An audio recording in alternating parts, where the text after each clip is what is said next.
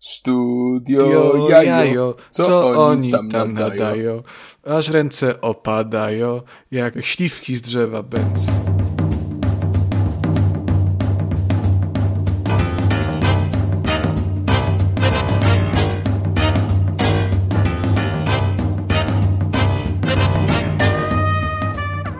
Ja tak sobie zdałem sprawę, tak około 20, że w sumie rozpoczynanie nagrywania o północy po serii nocek to nie był mój najlepszy pomysł, bo spałem dzisiaj chyba 4 godziny łącznie, także Właśnie króciutko spałeś dzisiaj.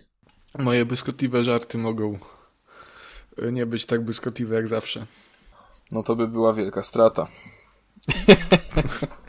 Nie tylko dla, dla, dla podcastu i słuchaczy, ale w ogóle dla ludzkości, tak? Dla, dla Polski przede wszystkim, dla Polski.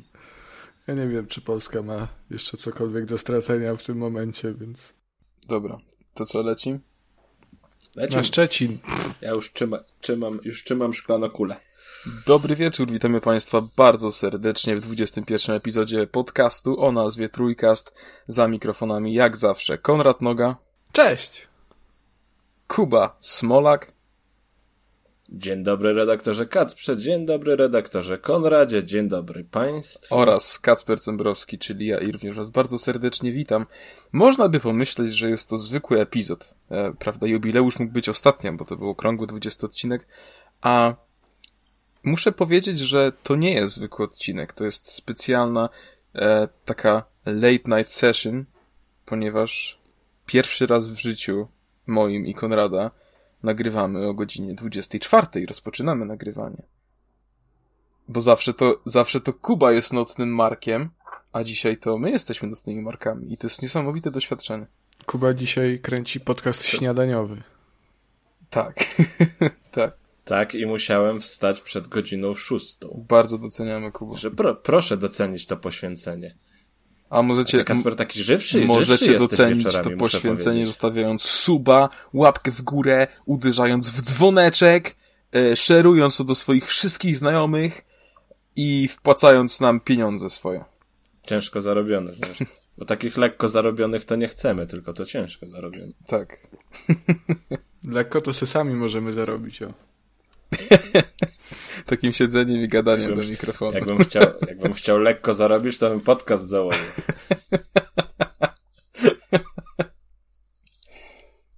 Dobrze. Dobrze, przejdźmy już do właściwej części odcinka. Dobrze, to ja, te, to ja teraz będę robił oczepiny. Jako, że Kacper mówiłeś, że jest godzina 12, to jest czas na oczepiny, będą gry i zabawy. I na dzisiejszy odcinek mamy przygotowaną taką szklaną kulę. I w tej szklanej kuli mamy powypisywane na papierkach tematy. Tematy pod dyskusję ogólną. I teraz każdy z nas wymyślił trzy, czyli łącznie jest tutaj dziewięć tematów.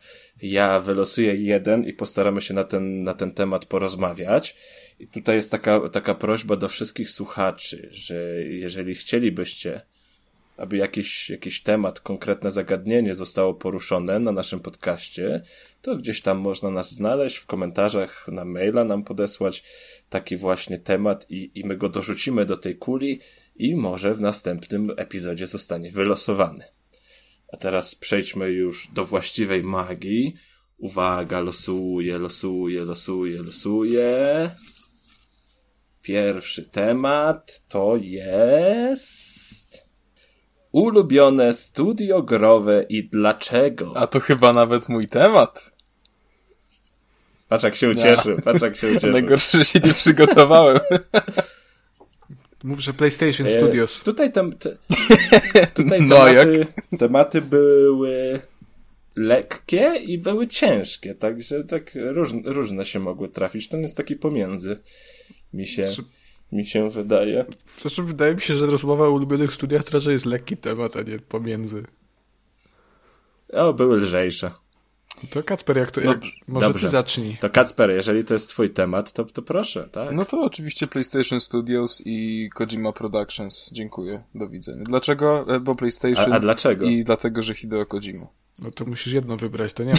Tak. Jest studio, nie studia. Tak. Nie, no, nie, nie, no. nie napisałeś, nie napisałeś ulubione studia growe, Dobrze, tylko napisałeś ulubione dobrze. studio growe, więc teraz No, żartowałem, proszę, żartowałem. proszę wziąć konsekwencje. Zależy, to zależy. Em, to zależy pod jakim kątem ulubione. Widzicie, no nie, wygląda na to, że nie przemyślałem tego pytania, bo jeśli chodzi o podejście, Jezus, chyba proste Nintendo, pytanie, a ten filozofię będzie bo, uprawiał. bo mają totalnie w dupie wszystko, co się dzieje dookoła i robią swoje.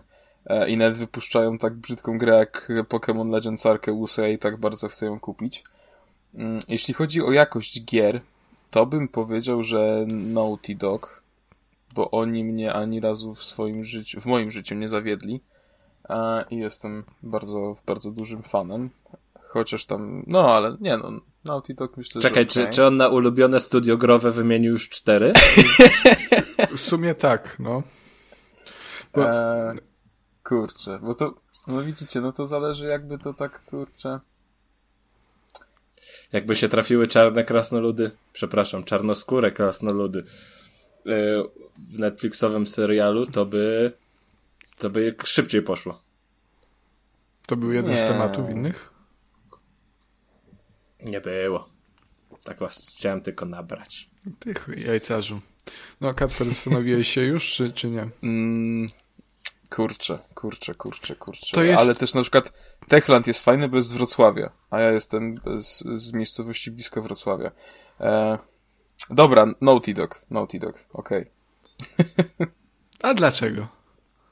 No, powiedziałem, bo gry fajne mają. No, nie no, tak poważnie. Uncharted, przecież The Last of Us, to są naprawdę fenomenalne produkcje. No, nigdy mnie nie zawiedli. Wcześniej też te e, takie bardziej, powiedzmy, dziecięce gry też mi się bardzo podobały.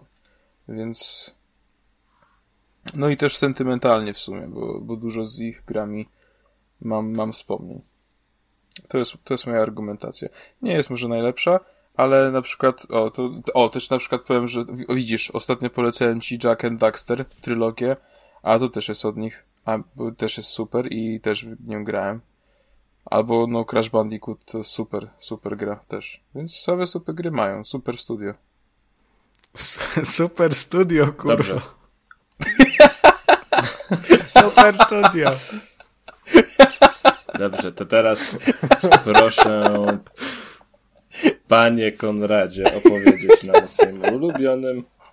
O, super studio, kurwa! Ja chyba nie mam ulubionego studia, tak szczerze powiedziawszy. No tak staram się, yy, jak Kacper opowiadał, starałem się wymyślić co, cokolwiek.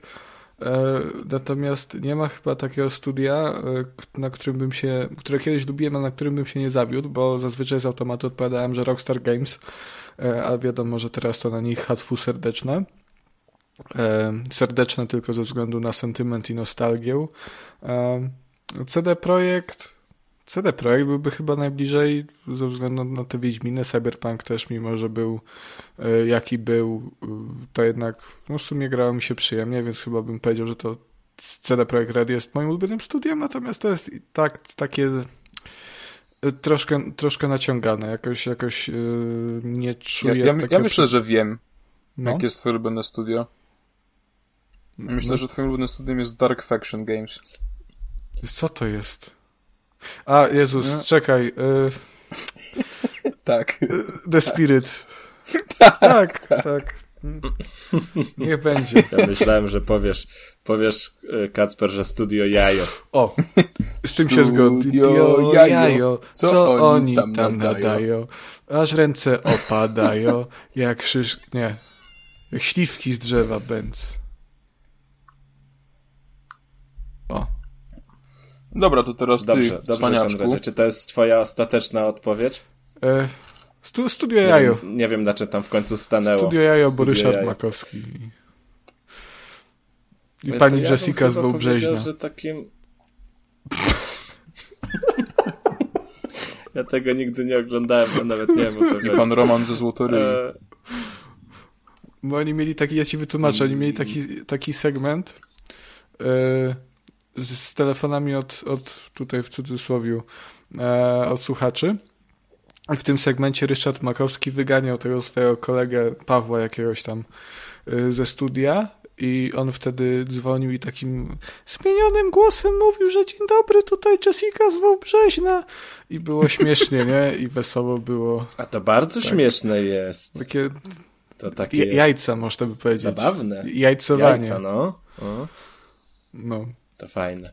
Dobra, to moja kolej. To ja chyba powiem, że moim ulubionym studiem, studiem będzie Super Giant Games, bo tak jakoś zawsze te ich indyki e, mnie, mnie dotykały bardziej. Tak gdzieś chyba te, te, ta miłość Pokaż na misiu, w którym miejscu cię dotykały te indyki. Serduszko. O. Serduszko. No, tak się chyba koło, w okolicach premiery Transistora ta miłość, ta miłość narodziła. Później wracałem do Bastionu, no i teraz ten Hades też przecież genialny w ostatnim czasie. Więc dla mnie to jest takie studio, że jak e, coś, coś wydadzą, to, to mogę brać w ciemno. No właśnie, ja mam ten problem, bo gry Super Giant Games też lubię. E, Transistor był bardzo fajny, Bastion też był świetny. E, tak mógłbym powiedzieć, że Naughty Dog, bo, bo te wszystkie te Uncharted, The Last of Usy, Crash Bandicooty mi się bardzo podobały. E, jest od cholery studiów, których gry mi się podobały, ale, ale nie czuję do nich jakiejś takiej e, olbrzymiej miłości. E, to nie jest tak, że mm, mam jakąś taką, nie wiem, lojalność wobec marki. E, także no, dla mnie to jest bardzo ciężkie pytanie. Ty jesteś taki nie, nielojalny. No, troszkę, troszkę jest, Jola troszkę jest lojalna. Jola, Konrad nie, nie, nie jolajny. Kwestia, kwestia, kwestia czasu, jak nas zdradzisz, wbijesz nam nóż w plecy i odejdziesz robić karierę. No, może tak być. No. Może tak być. No dobrze, to, to, to był temat na dzisiaj. Mm, zobaczymy, co się wydarzy w kolejnym epizodzie. I tak jak wspominałem wcześniej, można podsyłać swoje propozycje e, na wszystkich, na wszystkich social mediach. E, na pewno znajdziemy je i dodamy do wielkiego, do wielkiego słoja. Otóż to. Ciekawy jestem, ciekawy jestem, jak to wyjdzie, jak wpadnie jakiś bieżący temat i on będzie w tym słoju przez następne tam pięć lat. I, I my go po pięciu latach wyciągniemy. Za, za pięć lat. No, krasno, czarne krasno, krasnale bez brody w, w Tolkienie. I opowiadasz. Damn. Do... A coś jeszcze takiego było ostatnio? Były te krasnoludy i coś jeszcze było. Kirby zadający samochód. A, bro, broda, broda, ej, tak, broda. Ej, no, no. no ten, no jest, po prostu jest perfectly balance, as it should be, nie? Krasnale brody nie mają, Aloy brodę ma, no słuchaj. Nie uważacie, że nazywanie tego brodą to jest zdecydowana przesada? Nie, dlaczego? Ja słyszałem, że rośnie jak nie, Wiedźmin jest biegiem Kasper. czasu. No ja na razie grałem tylko 5 godzin, to nie jestem w stanie potwierdzić. Tam niczego w sumie nie zauważyłem. Ale, ale cóż, no. A i gówno burze w internecie, nie? To jest w ogóle wspaniałe. Jak ludziom nie dużo trzeba, no. to nie, nie zadzi. Ale jest... ja tak sobie czasem pomyślę, że przecież to tyle czasu trzeba na to poświęcić. No, ja tak czasami jak przeglądam takie przepychanki, takie, jest... yeah. jakieś takie twitterowe, że wow, tutaj hurdur, Aloy ma delikatne włoski na policzkach, tak jak kobiety. No, nie no brodę ma, to jest, wiesz, tam życiu. Aloy, Aloy went full Kratos, nie? Po prostu. Tak, tak, totalnie. też zabiła swoją... A, ale, ale jak moderum, jak to się pojawi na PC-tach, to wiem już, co będzie pierwszym modem. To jest... Aloy bez brody. no raczej bez ubrań, potem będzie bez brody.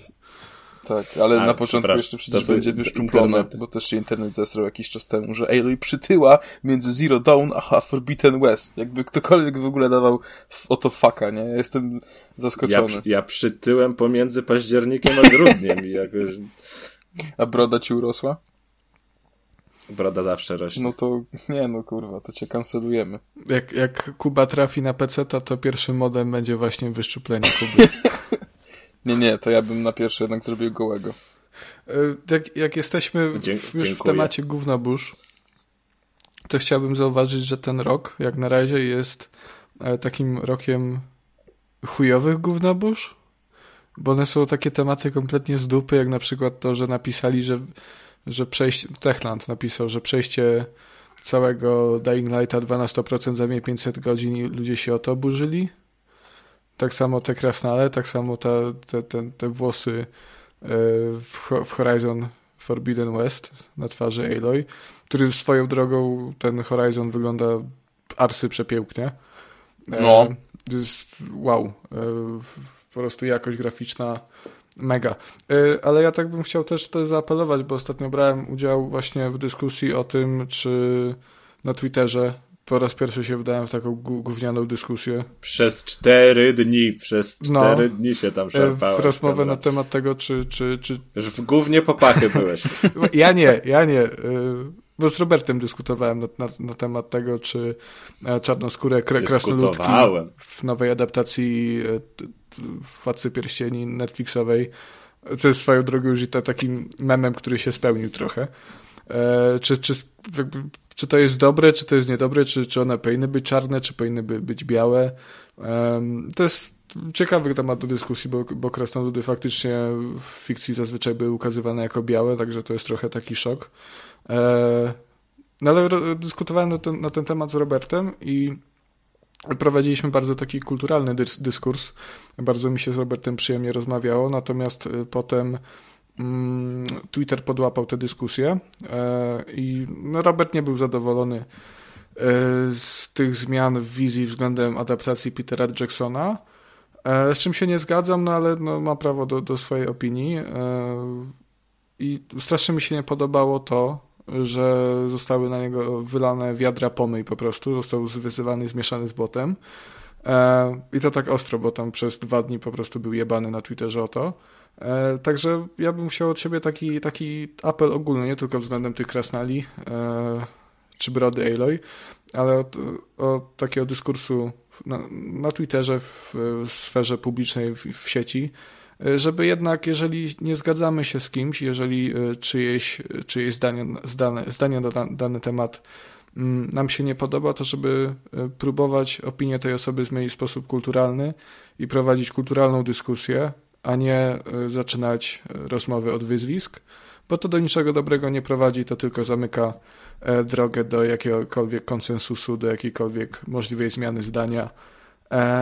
No i się robi z internetu śmietnik, także, także bądźmy dla siebie mili, niezależnie od tego, jak bardzo różnią się nasze poglądy. No. A tak jeszcze swo swoją drogą, spotkaliście się kiedyś taką, z taką sytuacją, że właśnie była taka dyskusja w komentarzach gdzieś, ostra, yy, przebijanie się argumentami i nagle ktoś powiedział, okej, okay, masz rację, zmieniłeś mój punkt widzenia.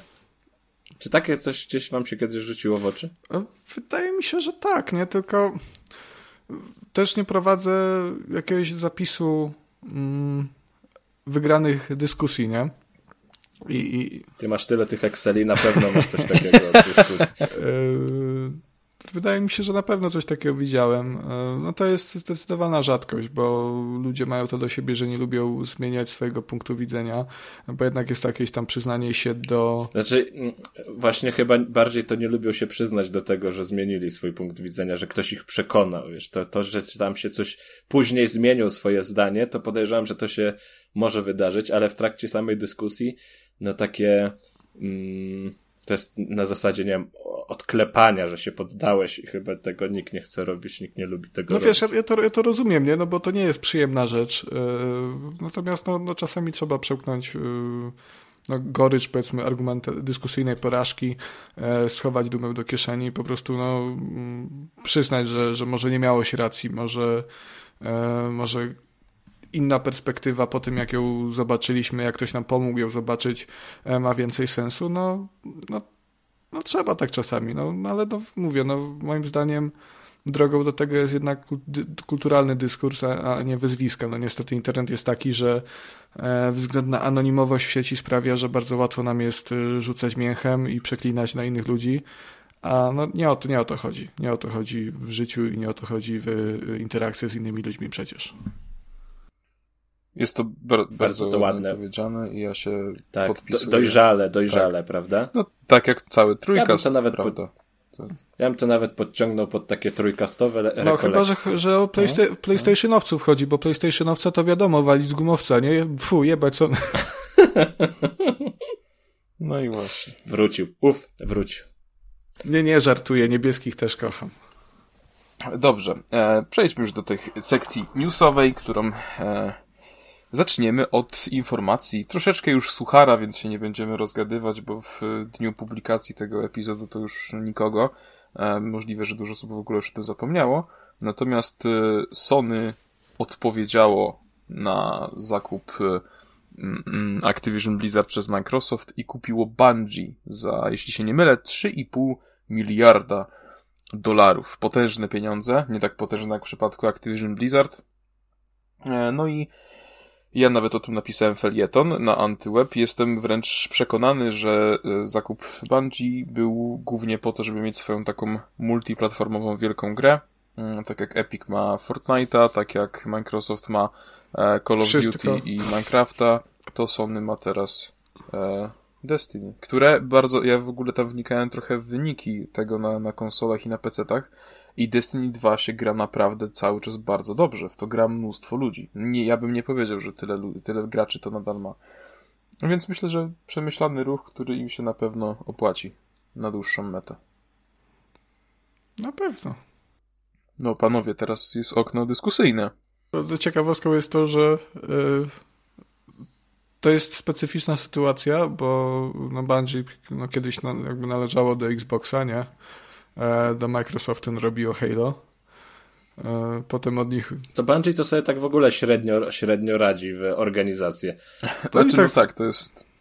Oni tak skaczą trochę z kwiatka na kwiatek faktycznie, ale Bungie to jest dziwne studio w moim odczuciu, bo ono jakby to jest, to jest AAA, to jest uznane studio, ono zrobiło tę, tę trylogię Halo, e, zrobiło Destiny, które są względnie fajnymi grami. E, no, natomiast no nie wiem, no tak ciężko mi o nich sądzić, myśleć jako o takim poważnym studiu trochę. Nie, no, znaczy, no na pewno na niekorzyść PR-ową działa fakt, że odeszli od tego Microsoftu, zarzekając się, że oni chcą być niezależni i chcą być, nie, jakby nie chcą mieć nad sobą nikogo. E, potem przecież Activision ich chciało kupić, oni powiedzieli, że no, no, no przecież mówiliśmy, nie, odchodzimy po to, żeby być niezależni, a potem poszli do Sony. W każdym razie, no, no to wygląda karykaturalnie trochę, ale e, niby według wielu e, do, doniesień, no to oni właśnie mają mieć całkowicie wolną rękę w Sony. Zresztą oni mają chyba nie podlegać temu PlayStation Studios, jeśli dobrze pamiętam, e, i oni nadal mają działać jakby pod, po prostu pod Bungie, po prostu, e, i robić co im się, co im się podoba. Mm, więc e, z tego, co, co doczytałem i co pamiętam, no to to jest po prostu bardziej chodzi o, o finanse. A wiesz, to się tak mówi, że niezależność, niezależność, ale właśnie jak przyjdzie do rozliczania kasy, to ta niezależność się szybko kończy. No, mieliśmy przykład, jak wszystkie dochody z ostatniego epizodu zabrał Konrad i powiedział, że ma nas w dupie i nic tam nie przeleje. Nie? A potem za, no. za RSS-y trzeba było płacić tylko ja i Kuba. No, takie, no to możliwe. No, nie wiadomo, no zobaczymy. Mam, miejmy nadzieję, że tam troszeczkę lepsza atmosfera jak w Trójkaście, ale... Za, za całą tą kasę kupiłem sobie warkę Strong dzisiaj. No, Bogactwo. Ale żeby chociaż tyle było. Tak, no. dobrze, ale tak jak mówiłem, to jest trochę sucharek, więc nie ma sensu się już rozgadywać na, na ten temat e, bardziej. Kolejnym newsem jest to, że no proszę Państwa, Cyberpunk odżywa. Dostaliśmy darmowy update na konsolę, nowej, na konsolę nowej generacji wreszcie oraz aktualizację 1.5, która ma naprawdę sporo nowości. I ja tego Cyberpunka pobrałem na PlayStation 5, ale ale nie grałem, bo nie miałem kiedy i w sumie to nie czytałem. Ale, ale, ale co ty chcesz tam ograć jeszcze? No zobaczyć jak działa po prostu. Może przejść drugi raz, kto wie. Będzie ci chciało przechodzić Cyberpunka drugi raz? Wiesz co, historia tam akurat była fajna, muszę przyznać. Że mi się historia No ale właśnie, już o tym gadaliśmy nie raz, że jeszcze chyba jest za, za wcześnie. Niewykluczone. Na ponowne przejście. Niewykluczone, ale... Mm. No ale tam, ja nie wiem, bo ja spotkałem się z dwoma skrajnymi opiniami. Niektórzy mówią, że tak dużo rzeczy zostało zmienionych i usprawnionych, a niektórzy mówią, że nie zmieniło się kompletnie nic. I w sumie nie wiem, komu, komu ufać znaczy, bardziej. Z, te, no, chyba, z tego, co widziałem, się tego nie przetestuje. Z tego, co widziałem, to tam się dużo pozmieniało, jeżeli chodzi o samą mechanikę rozwoju postaci na przykład. W ogóle doszło do tego, że w opisach na, w sklepów i chyba na Twitterze w, w, opisie Cyberpunka powróciła informacja, że to jest gra RPG, bo tam była kiedyś drama, nie wiem czy pamiętacie, że nagle to się stał po prostu mm, sci-fi action game zamiast sci-fi RPG game. No i teraz to RPG powróciło.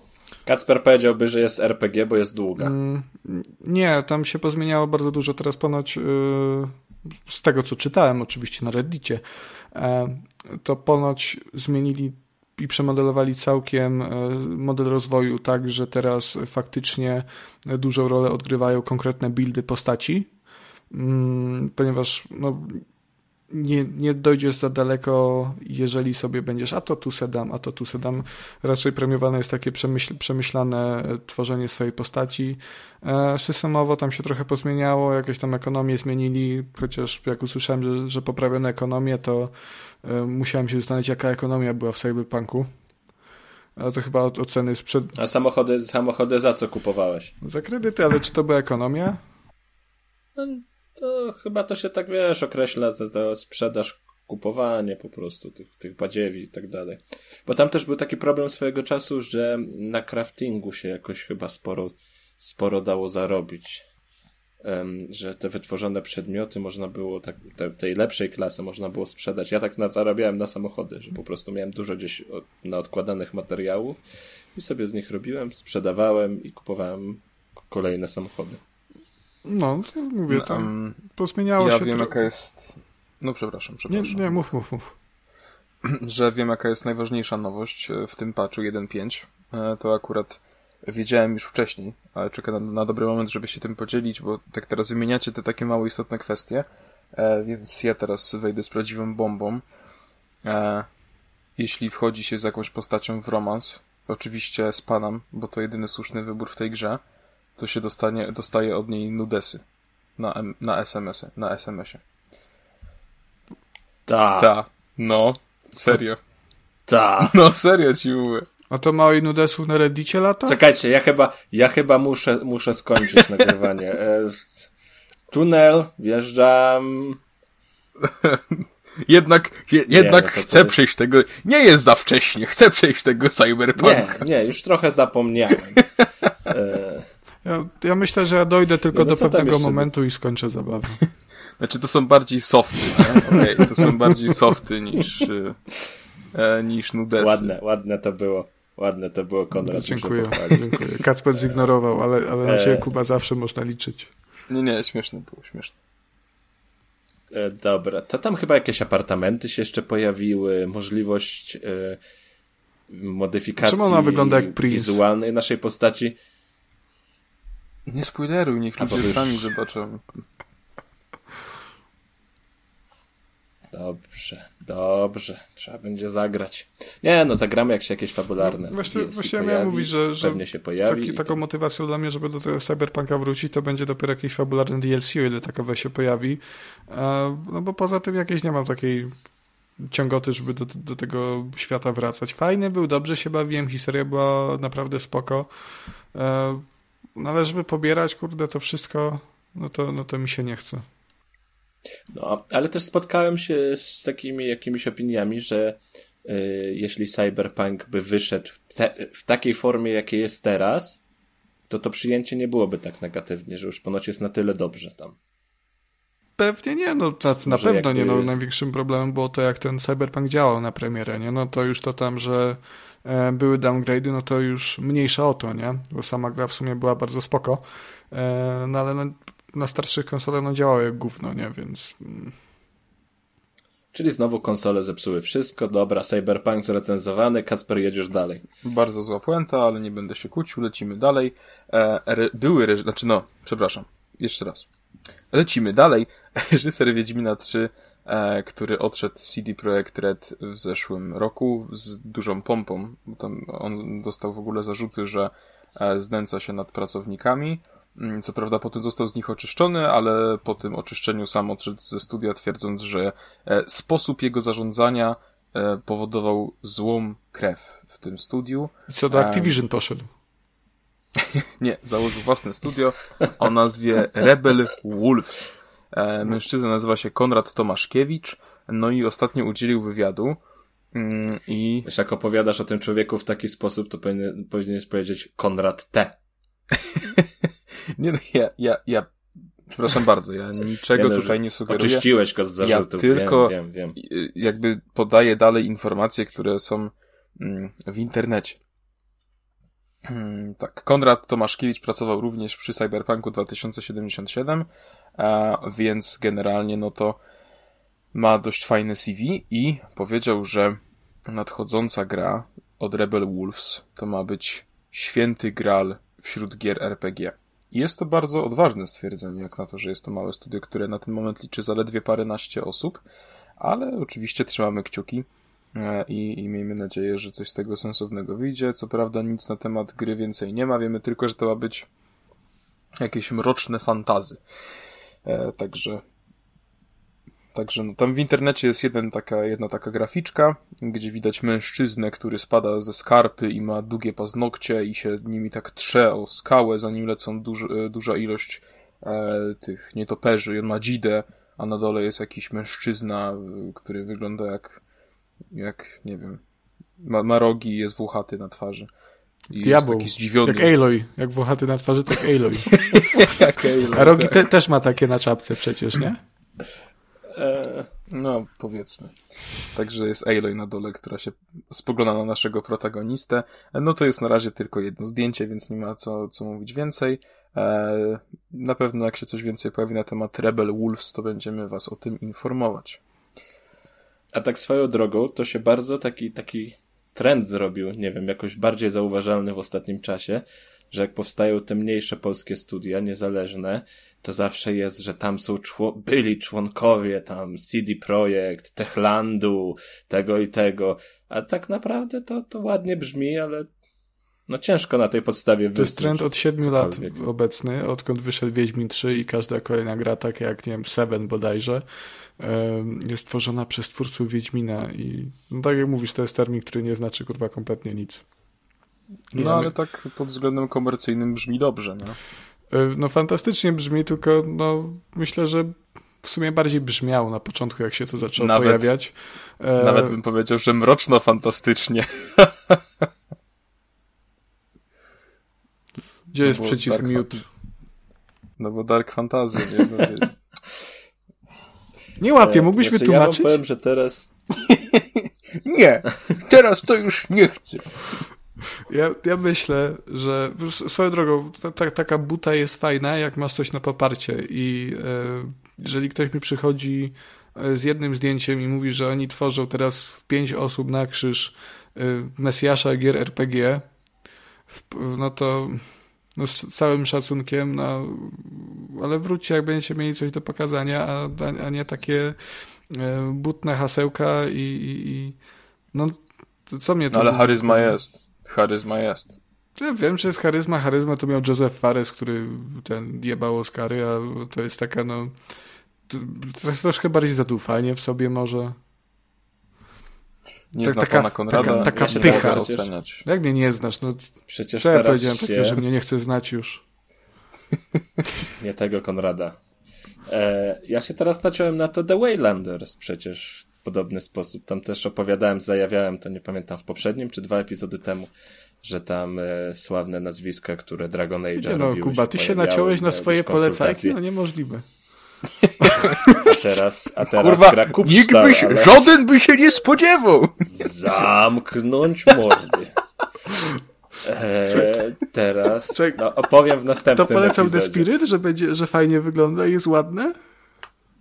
Kacper. Bzdura. Ale patrz, taka teraz piłka parzy, nie? Kacper, Kacper! Mm. Dlatego ja od pierwszego odcinka na wszystko narzekam i jeszcze, jeszcze nigdy nie miałem. Czekaj, nie, nie miałem. To jest taka. Jeszcze nigdy nie, nie miałem racji. Postawa defensywna. Tak, no wiesz, no nie mogę, nie mogę się zawieść, jeżeli nie mam żadnych oczekiwań. No, no dobra, to, sens. to lecimy dalej. Dobrze, dalej tylko na szybciutko powiem, że oficjalno zapo ofic Jezus, Puh. oficjalnie zapowiedziano Street Fighter 6 dostaliśmy teaser, który jest y, y, krótki i w sumie nie zdradza nic. E, znaczy zdradza, że będziemy się bić. I będzie Hulk tam. O, to nowość chyba. Nowość, tak mi się wydaje. E, I będzie też jakiś zestaw, surprise zestaw pod tytułem Capcom Fighting Collection e, i tam będą różne gry, których... Lootboxy będą. No nie, surprise nie Mechanics. bo nikt tego pewnie nie zna, więc... Street Fighter 6 fajnie, ale czekamy na jakieś większe szczegóły. Brzydkie logo mają swoją drogą, to nie podoba mi się. E, Ale to już mniejsza. Mm, I zmierzamy już, proszę Państwa, do newsowego. Jak to się mówi? Do portu, tak? Nie wiem, gdzie zmierzamy, gdzie nas prowadzisz. Dobrze, zmierzamy. Kapitanie. Na pokuszenie. Dobrze, moje majtki. Zmierzamy do newsowego portu. I ostatnim newsem będzie fakt, że znowu internet się zesrał. Tym razem na temat włoskiego dubbingu w Dying Light 2, gdyż włoscy gracze twierdzą, że e, Techland jest niespełna rozumu, jeśli zrobił polski dubbing, a nie zrobił włoskiego dubbingu, że brak umieszczenia włoskiego dubbingu w ich najnowszej grze to jest po prostu e, obraza dla historii, dla kultury i dla ludzi włoskich. Dla pizzy. Dla pizzy, dla lasagne. E, I, I to by było ok. W sensie, dobra, są smutni, są źli. Trochę, znaczy nie rozumiem, nie? Ale dobra, no powiedzmy, że jestem w stanie zaakceptować ich złość, gdyby nie fakt, że na e, Metacriticu zawalają grę ocenami na poziomie 0, mm, ponieważ nie ma ich e, dubbingu w ich języku. E, oczywiście w tym miejscu warto bardzo zaznaczyć, że mają napisy po włosku. E, cała gra, wszystkie dialogi są przetłumaczone, łącznie ze całymi menusami i tak dalej, Mm, więc jest to troszeczkę kpina. E, I bardzo niefajna akcja, bo nie powinno się robić w ten sposób. To też troszeczkę pokazuje właśnie, że e, te, ten user score na, na stronach takich jak Metacritic czy innych tego typu jest niewiele wart. Natomiast bardzo, bardzo krzywy numer. Polscy gracze, to była akcja zorganizowana na wykopie, odpowiedzieli na to, dając same dziesiątki, e, co też nie jest fajne, ale po części to rozumiem. Ja sam co prawda nie, nie wystawiłem dziesiątki, bo się nie bawię w tego typu rzeczy, e, ale jest to na pewno ok, żeby zbilansować po prostu średnią ocen, nie? Bo to faktycznie one, one bardzo poleciały w dół. Tre- Treść tych, treść tych recenzji była najlepsza, bo to jest no, bardzo fajna gra, a najlepsze jest to, w niej to, że nie ma włoskiego dubbingu. Tak. tak, tak. To my się wykazaliśmy równie, równie, równie bardzo, co, co włoscy gracze, więc e, jest to mała wojenka.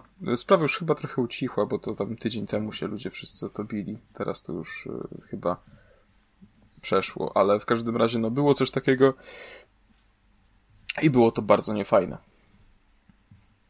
Dobrze, i tym samym zacumowaliśmy e, w Zatoce Rozkoszy.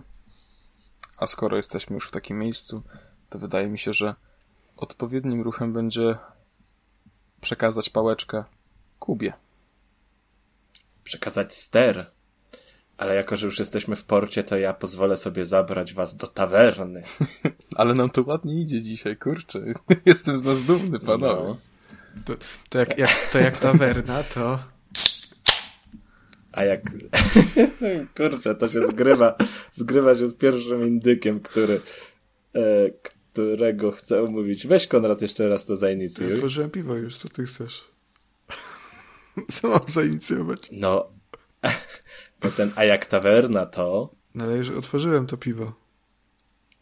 Aha, no dobrze. A, to o piwo chodziło. A, dobra. To, to przepraszam. To piwo, jak piwo chodziło, to nie ma tematu. E, myślałem, że co innego marynarze robią w tawernie po... po... No dobra, nieważne. E, Nie, nie, nie chcę, nie Cho- chcę. Chodzi o kutasa? Nie wiem, o co chodzi, to chodzi o kutasa. Dobra. Pierwsza gra to w sumie, to w sumie Konrad chyba będzie w stanie opowiedzieć więcej, bo wiem, że był zainteresowany. I to jest gra, która 24 lutego pojawi się na PC-tach, Xboxach i PlayStationach. Uuu. I to jest gra Marta is O, Dead. e, Wow. to mogę szybko recenzję. To jest pie... A, już możesz szybko Znaczy, no recenzję? bo ten odcinek się pojawi po, po embargo. Aha, to widzisz, to ja chciałem zajawić, że to jest taki pierwszoosobowy thriller psychologiczny, którego akcja będzie rozgrywać się w Toskanii w roku 44, ale to jak, proszę, proszę, to oddaję. Nie będę może za bardzo, oddaję nie będę może za bardzo szczegółów, ale, ale y, Marta is Dead to jest y, właśnie, jak Kuba mówi, bardzo fajny y, pierwszoosobowy thriller, włoski przede wszystkim. Mm, no co, o nie, to włoski to jest przestań jest, już. Jest, jest włoski, jest włoski dubbing. To bardzo słaba gra. A nie ma kurwa polskiego. O, to czekaj, idę na Metacritic pierdolić 0 na 10. E, I tak, e, i to jest gra, w której wcielamy się e, w Julię, jedną z sióstr bliźniaczek, która na samym początku gry widzi jak jej siostra tytułowa Marta tonie. W zbiegu okoliczności mm, rodzice e, bliźniaczek, którzy przybiegli na brzeg, no pomylili obie siostry i Julia przejęła niejako tożsamość Marty. Mm, no i głównie przez to, że, że jakby nie była Julia... Rodzice Julia... roku. No troszkę, troszkę tak. To, to... ale, ale czekaj, czekaj, czekaj. Dlaczego przejęła tożsamość? E... Jaki, jaki to ma sens? Dlaczego nie mogła zostać Julio, y, Julio? Ponieważ to Marta była tą kochaną córką i nie bardziej kochaną, tylko tą kochaną córką. Mm, I na samym początku tak. Aha, czyli to już takie spoilerowe rzeczy nie, to, są, to, tak? jest sam, to, jest, to jest sam początek, nie, nie. to jest pierwsze 20 Aha. minut gry. E... Czyli co, dwie siostry bliźniaczki, jedna była kochana, a druga nie? Tak, bo coś, coś było nie coś, tak. Coś było nie tak. Nie, nie, nie, chcę spoilerować, bo to jest y, historia, którą naprawdę warto Dobra. poznać. A teraz. E, to jest. Zaintrygowałeś mnie tak, jeszcze bardziej niż, niż e, bo nie wstęp, opis na Steam nie wskazywał tego. No to jest, to jest gra, gra o przejmowaniu, e, przejmowaniu cudzej tożsamości e, i właśnie mm, jakby to jest horror psychologiczny, więc dużo dużo dość mocno obserwujemy to, co się dzieje z Julią mm, właśnie po tym, kiedy, kiedy, to się, kiedy ona przejmuje tę tożsamość. Mm, to jest bardzo ważne dla fabuły. Tam, tam są wątki paranormalne, pojawiają się e, duchy, natomiast jest tego zaskakująco mało. E, no i to jest też bardzo ładna gra. E, taki troszkę symulator chodzenia, tak naprawdę tam tego horroru aż tak dużo nie ma. Także, także jak ktoś nie lubi strasznych gier, tak najbardziej może zagrać. Mm, bardzo fajny tytuł, polecam przede wszystkim zagrać jednak z włoskim dubbingiem, bo to robi klimat. I też. No, w Dying Light się no, nie robiło, tak? No, Dying, Dying Light się nie, nie działo w 1944 roku w Toskanii, nie? I e, swoją drogą warstwa fabularna Marta is Dead też jest bardzo rozbudowana. Tam jest bardzo, bardzo dużo wątków pobocznych, e, które właśnie mają wiele do czynienia z sytuacją polityczną we Włoszech w 1944 roku. E, no Włochy wtedy były pod, pod okupacją niemiecką też. Także o tym jest dużo. No i cóż, bardzo fajny tytuł, ale unikałbym, to, to tak, tak też warto nadmienić, unikałbym polskiego tłumaczenia, bo miejscami potrafi mm, kompletnie utrudnić dalszą rozgrywkę ze względu na źle przetłumaczone i też nie tyle źle, co mm, kurde, brakuje mi słowa niespójnie przetłumaczone teksty. Także, także polskie tłumaczenie jest bardzo słabe. E, ale, ale sama Marta is Dead, e, jeden z ciekawszych e, indyków tego roku na pewno. A, czyli w końcu poleciłem coś dobrego, tak? A widzisz, dziękuję. jaki Dobra, dumny, to to była, jaki zadowolony. To, to była pierwsza gra, a drugą grą jest Little Orpheus Mm, które 1 marca zadebiutuje na PlayStation, Xboxach, PC-tach i Switchu. Jest to gra, która przywędrowała na większe sprzęty z iOS-a. Mm, swojego czasu była wydawana w epizodach, ale ta edycja, która ma się pojawić teraz na większych sprzętach, już będzie kompletna, będzie zawierać wszystkie 8 epizodów, plus dodatkowo jeszcze jeden epizod specjalny. I to jest taka gra, która mnie intryguje na wielu płaszczyznach, bo na, na, nie wiem, jak się patrzy na screeny, to się tam naprawdę dużo dzieje, a sama mm, jakby, no, nie można powiedzieć, że fabuła, tak podwaliny fabuły to przenos, przeniosą nas do czasów e, zimnej wojny i wcielimy się tam w towarzysza Iwana Iwanowicza. Czekaj, czekaj, czekaj, czekaj. Bo patrzę sobie na screeny, wpisałem sobie w Google Little Orpheus i ty mówisz coś o zimnej wojnie, a ja widzę pierwsze zdjęcie, to jest z no wielkim tyranozaurem, a drugi jest z, z czerwiem z Już, już, już opowiadam, już wyjaśniam. Wcielamy się w towarzysza Iwana Iwanowicza. I w czasie, kiedy tam Stany próbowały, prawda, eksplorować przestrzeń kosmiczną, Iwan Iwanowicz został wysłany e, na specjalną misję w głąb wulkanu, żeby w tytułowej tej kapsule Little Orpheus zbadać wnętrze Ziemi ale w czasie tej jego misji coś, coś idzie nie tak i, i towarzysz Iwan znika na trzy lata, po trzech latach wraca i zostaje wzięty na przesłuchanie przez budzącego grozę generała Jurkowoja. I wszystko się rozchodzi o to, że pan generał jest bardzo niezadowolony z tego, że, że Iwan zgubił e, bombę jądrową, którą tam miał ze sobą. Co to, no i co na to tym znaczy przesłuchaniu zgubił? on zaczyna. Jak, jak no, można bombę wiem, zgubić? Zgubił, no. mu z kieszeni, Nie wiem, no. czy, czy, czy, czy y, jakby to nie była część, część tej kapsuły. To mogło na takiej zasadzie być, że po prostu ona była napędzana może atomowo i, i, i tak się tam, tam się tak wydarzyło. No nie może tego przeboleć. No nie grałem ja jeszcze. Już to ja, ja Chciałbym widzę, zagrać. Pan po prostu wraca i tak. Wiecie co, przykra sprawa, kurde. Ta bomba, nie? To jakby nie wiem gdzie jest, wypadła mi gdzieś. Pamiętacie tą bombę nuklearną, co zabierałem? No taka głupia, głupia sprawa, nie? No i pan generał Jurkow pewnie myśli, Jurkowoj, przepraszam, myśli to samo co wy, dlatego nie ufa Iwanowi. I Iwan na przesłuchaniu mówi coś w stylu, to teraz opowiem, co się przez te trzy lata wydarzyło, ale jestem pewny, że mi pan nie uwierzy. No i wtedy wjeżdżają te wszystkie rzeczy, te dinozaury, te dziwne lokacje, te wydarzenia, te czerwie, co tam widziałeś, te jakieś latające sterowce i, i to wszystko, bo no ten, myślę, że można to tak um, określić tym, że ten, to wnętrze wulkanu przyniosło nas do wielu fantastycznych światów i tam się dzieją rzeczy niestworzone i mnie te niestworzone rzeczy bardzo intrygują i chciałbym zobaczyć, jak to, jak to wypadło e, w praktyce. A to jest taki side-scroller, czyli będziemy sobie się poruszać tam w prawo i, i różne pomniejsze rzeczy będą się, się dziać, ale ponoć nie jest to samograj z tego, co widziałem. No brzmi fajnie, brzmi fajnie. Fabularnie na pewno bardzo spoko.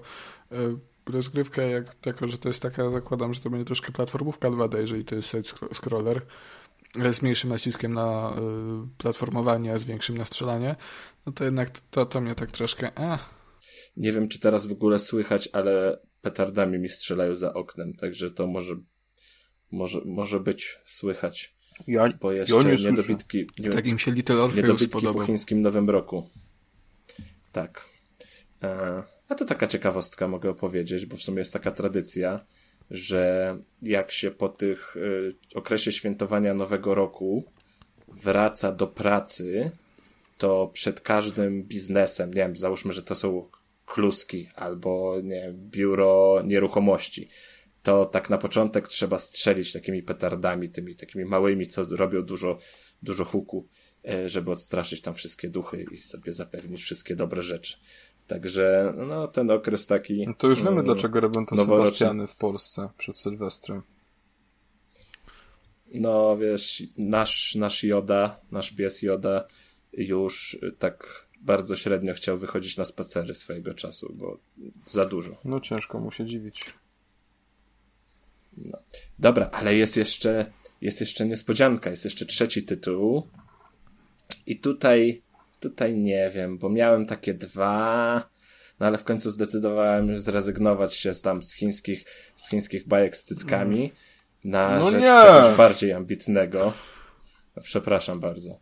I gra, którą dzisiaj chciałbym wam pokazać jako taki special, to jest Ride and Fight.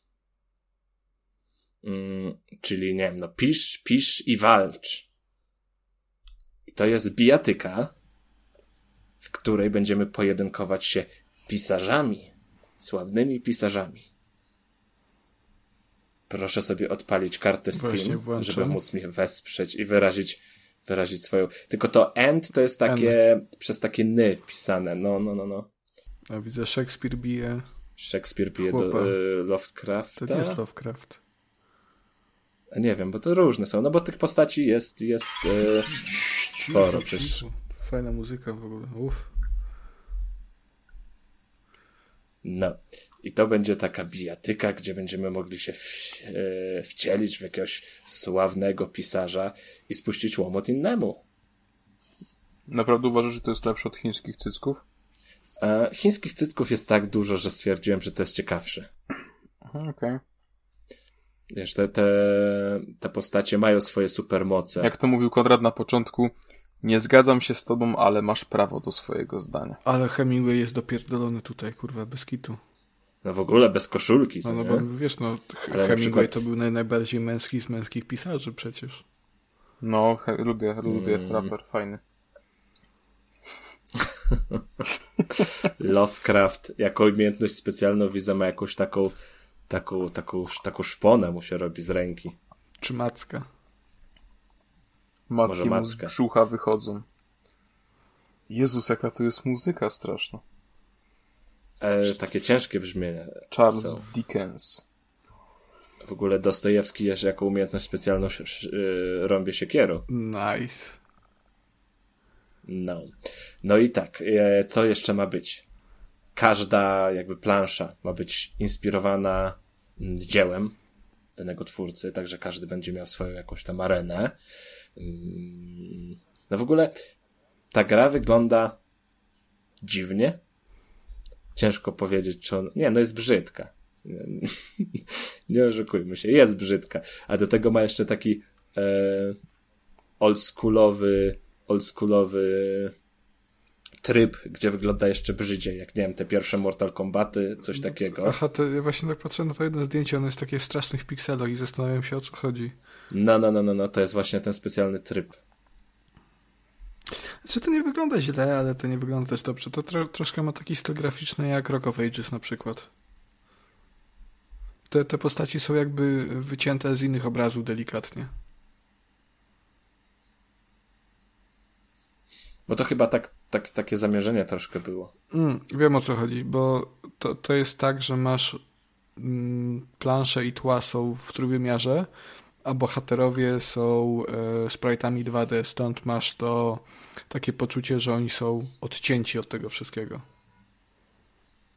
Może, może tak być.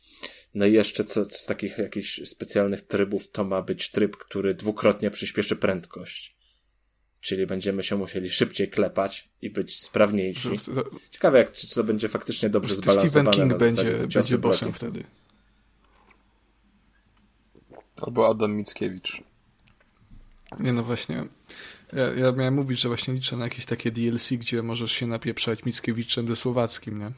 No, to byłoby coś. No, to jest epicka walka. Bardzo mi się e, podoba ale w ogóle też ten być... trzeci trailer, gdzie leci Spooky Scary Skeleton i nie wiem, co tu się odpierdala, ale jest fajnie. No właśnie, Mickie, myślę, że Mickiewicz powinien mieć e, takiego ulta, że przyzywa duchy, a Słowacki, że, a Słowacki, że chmurą do papieża e, frunie.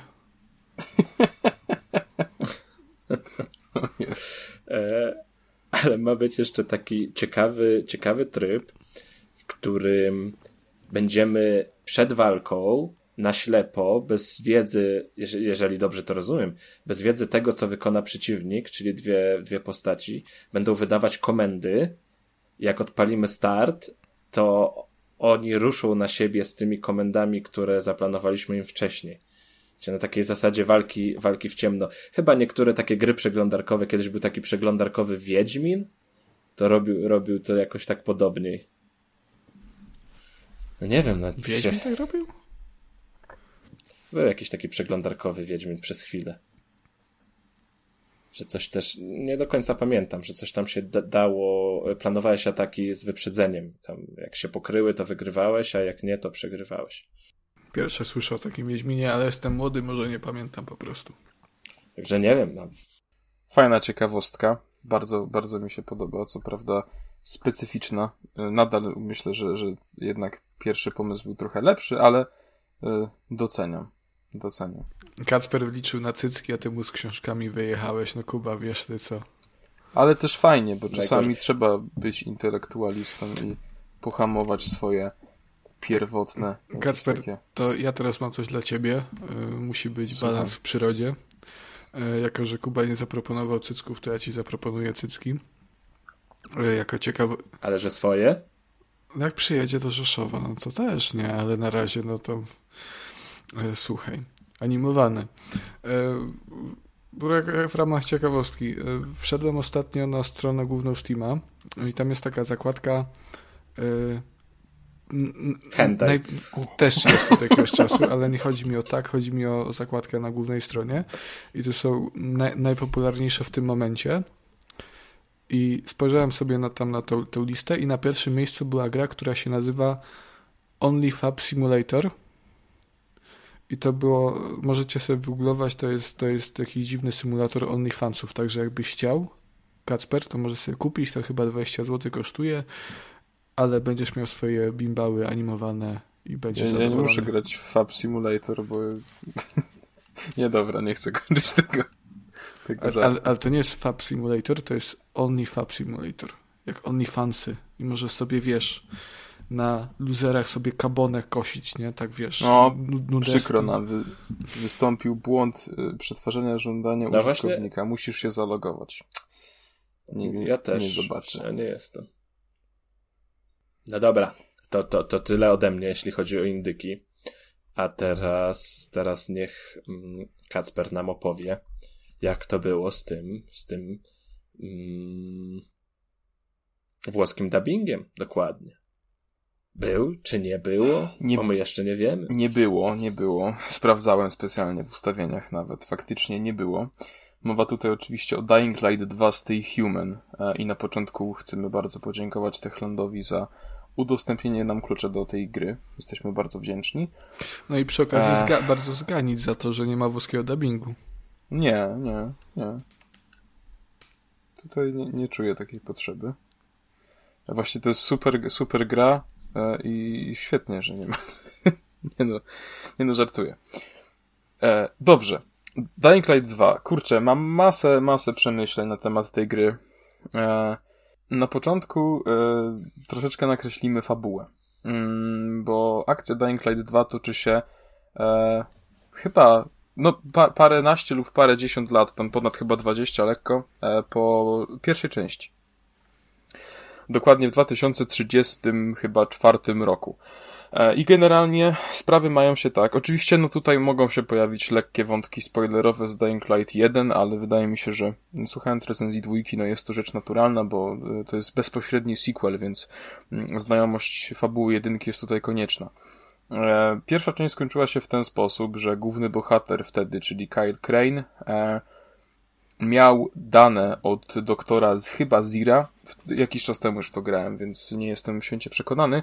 E, w każdym razie miał dane, które miały okazać się kluczowe do tego, e, żeby opanować e, wirusa.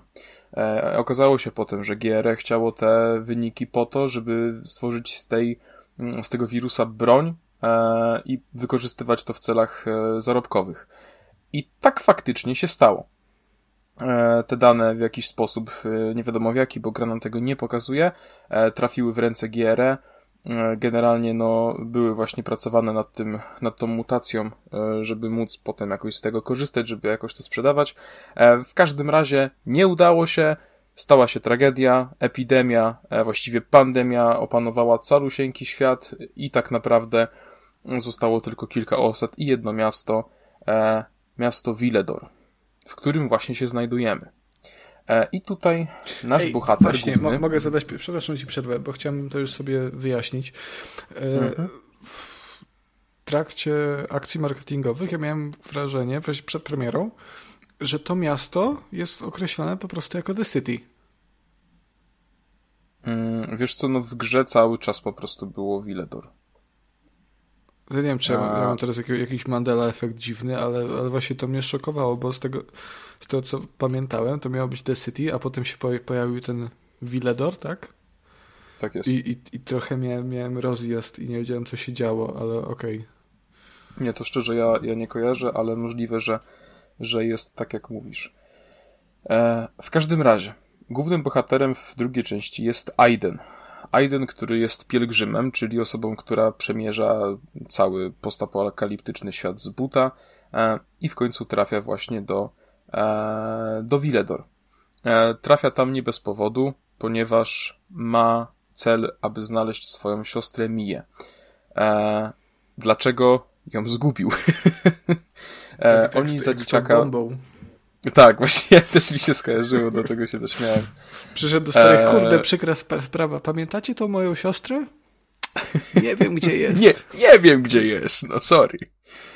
Eee, oni dorastali w czasach, kiedy już wybuch faktycznie, wybuchła ta pandemia. E, I dzieciaki y, jakby wytwarzały, były wyjątkowo odporne na tego wirusa, więc mnóstwo, bardzo dużo na nich eksperymentowano w celu e, odnalezienia szczepionki. No tak, z e, COVID-em.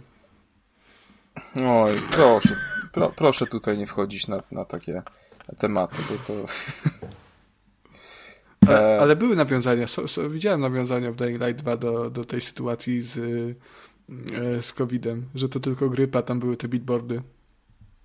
No tak, no bo to jest, wiesz, temat pandemii w grze to teraz raczej, e, zresztą w jakimkolwiek dziele popkultury, to teraz aż sam się prosi, żeby troszeczkę nawołać do, mm-hmm. e, do COVID-a. A, y, y, e... pozwa- pozwolę się jeszcze wtrącić a propos tego miasta i y, wydaje mi się, że tak, bo nawet wszedłem sobie na Steama e, i w opisie o, oficjalnym gry e, jest napisane właśnie, że teraz w mieście i mieście z dużej litery przegrywamy ponownie Y, jesteś wędrowcem dzierżącym moc, dzięki której możesz zmienić losy miasta. Także jestem ciekaw, w którym momencie zmieni, zmieni, postanowili jednak nazwać to miasto. Tego nie wiem, ale wiem jaka jest moc bohatera, o której przeczytałeś, e, ponieważ Aiden właśnie w wyników tych licznych rozum. eksperymentów Aiden w wyniku tych licznych eksperymentów uzyskał e, zdecydowanie większą odporność na zarażonych, która przejawia się w taki sposób, że czasami ma taki po prostu Rambo mode, nie? Ale tutaj więcej nie chcę zdradzać, bo to już mogłoby delikatnie wejść na e, tereny spoilerowe. W każdym razie, mm, do tego Villedor trafiamy w bardzo nieprzyjazny sposób, ponieważ kiedy wchodzimy do bazaru, czyli takiego głównego jakby mm, do centrum miasta, gdzie najwięcej jest e, e ludzi, nie mamy biomarkera na ręce. Biomarker to jest takie urządzenie, które E, pokazuje, czy zaraz się przemienimy, czy jesteśmy przemienieni, czy jesteśmy zdrowi i wszystko generalnie jest git. E, I na, na bazarze jest taka zasada, że jeśli tego biomarkera ktoś nie ma, to go tam po prostu nie może być, więc Aidena wzięli na sznur e, i uratował go w ostatniej czyli, chwili Hakon. Czyli segregują ludzi. Przepraszam, można, że się wtrącę, można. To trochę takie odważne stwierdzenie, ale można tak powiedzieć. No, Hakon to jest postać, która swoją drogą wygląda całkowicie jak e, e, Artur Chojnacki, o którego książce kiedyś rozmawialiśmy w Trójkaście. Zresztą sam Artur się z tego głośno śmiał w social mediach, także polecam sobie sprawdzić, bo podobieństwo jest faktycznie bardzo widoczne. No i generalnie Hakon nas do tego świadka troszeczkę wprowadza. E, poznajemy dalej fabułę. E, podobny jest schemat, jeśli chodzi o to, o tą dużą osadę, powiedzmy, jak w przypadku e, jedynki, bo najpierw, e, powiedzmy, połowa gry e, toczy się właśnie na tym bazarze, w, w tej części miasta, a potem udajemy się do innej części, gdzie jest w ogóle super sprawa, bo dostajemy taką paralotnię. To, to może trochę chyba zepsuć zabawę, ale już było tyle, w sensie ja, ja nie wiedziałem o tym, więc jak grałem, to miałem takie, o kurcze, ale ekstra, ale to już w sumie w wielu materiałach się ta paralotnia pojawiała, mm, więc to chyba nie jest duży spoiler. E, więc generalnie naszym celem jest odnalezienie Mii. I to się staramy zrobić. Oczywiście, e, na początku, no nie mogło być tak, o, że po prostu wchodzimy do tego bazaru i się staramy i, e, i tak dalej, bo to by było za nudno. Więc spotykamy mężczyznę, który ma jedyny działający klucz GR. Klucz GR, który może posłużyć do jednocześnie świetnych, jednocześnie tragicznych rzeczy, bo klucz GRE to jest coś, co pozwala nam wchodzić do wszystkich budynków właśnie, e, właśnie tej instytucji, dowiadywać się mnóstwa rzeczy, tam jakieś archiwa i tak dalej. Generalnie może to pomóc jakoś w tej pandemii, e, ale z drugiej strony można zrobić też, e, mając tę wiedzę i ten klucz, e, można zrobić też wiele złego. I ten klucz jest obiektem zainteresowania mm, naszego głównego złego bohatera, e, największego rywala. Ja mam pytanie, czy y, ten człowiek, który ma ten klucz GR nazywa się Marian Paździoch przypadkiem? Bo ja widzę, widzę oczami wyobraźni na tym bazarze, jak, jak Aiden przychodzi kupić ten klucz GR i, i Marian Paździoch tam odpowiada, że no panie, mm. to są drogie rzeczy, nie... panie Aidenie. On nie kupuje klucza GR, ponieważ on ten klucz dostaje od mężczyzny, który pomaga mu się dostać do miasta.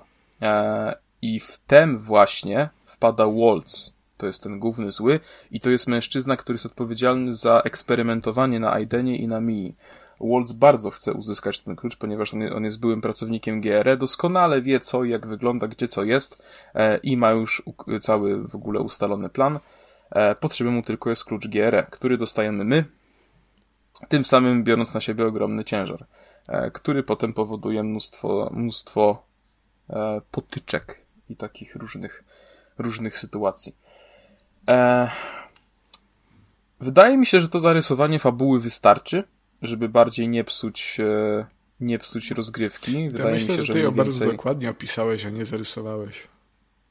Nie, to jest tylko tak początek, w sensie no nie chciałem się dać żadne inne wątki. No, no dobrze, ale zarysowanie fabuły to jest no, zgubiliśmy siostrę, przykra sprawa, musimy ją odnaleźć. To jest zarysowanie fabuły. A to wiesz, to, to tak to by było słabe. No w każdym razie. E, to by było na tyle, jeśli chodzi o fabułę. I teraz e, mój pierwszy kontakt z Dying Light 2, muszę przyznać, że był straszny. Przez pierwszą, jak odpaliłem tę grę, to byłem niesamowicie zmieszany. Ale to wynikało z tego, że ja byłem świeżo, byłem chyba dwa dni po tym, jak skończyłem pierwszą część. I te gry niesamowicie się od siebie różnią. Naprawdę bardzo się od siebie różnią. E, Dying Light 2 jest dużo, dużo bardziej arcade'ową grą. Jest dużo prostszą. Walka to jest e, Powiedzenie, że to jest machanie kijem, to jest może delikatne takie e, spłaszczenie tematu, ale nie jest to, to mm, żadna taka filozofia. W każdym razie, no, grałem na tym samym poziomie trudności co w jedynkę. W jedynce miałem spore problemy z, z walką nie tylko z walką, bo też w sumie z zasobami. Tam pamiętam, że, że pewnego, w pewnym momencie w grze miałem duży kłopot, żeby y, zdobywać apteczki. W dwójce nie miałem w ogóle takiego problemu, wręcz przeciwnie, ja po prostu e, nie mieściły mi się już w kieszeniach te wszystkie apteczki, bronie, e, tego było mnóstwo, walka była właśnie dużo prostsza, właściwie jedyne momenty, w których można było czuć większe zagrożenie, mm, to były chwile, kiedy e, faktycznie ogromna horda zombie się na nas rzuciła. Ale w innym wypadku nie było to wcale tak, tak skomplikowane i to też przez to troszeczkę traci, traci na realizmie. E, na pewno, na pewno mam też swoje przemyślenia, jeśli chodzi o parkour, który tutaj jest, jest ulepszony. To prawda, bo jest ulepszony, faktycznie biega się przyjemniej, płynniej, nie ma już czegoś takiego jak było w jedynce czasami, że po prostu bohater się odbija od ściany, spada w dół. E, tutaj to wygląda dużo przyjemniej, też ta paralotnia bardzo dobrze wpływa. E, potem też odblokowujemy hak i tak dalej. No jest sporo takich elementów, które urozmaicają rozgrywkę. Mm, w każdym razie e... widzisz, do czegoś dążyłem i, i zapomniałem do czego. Do perfekcji.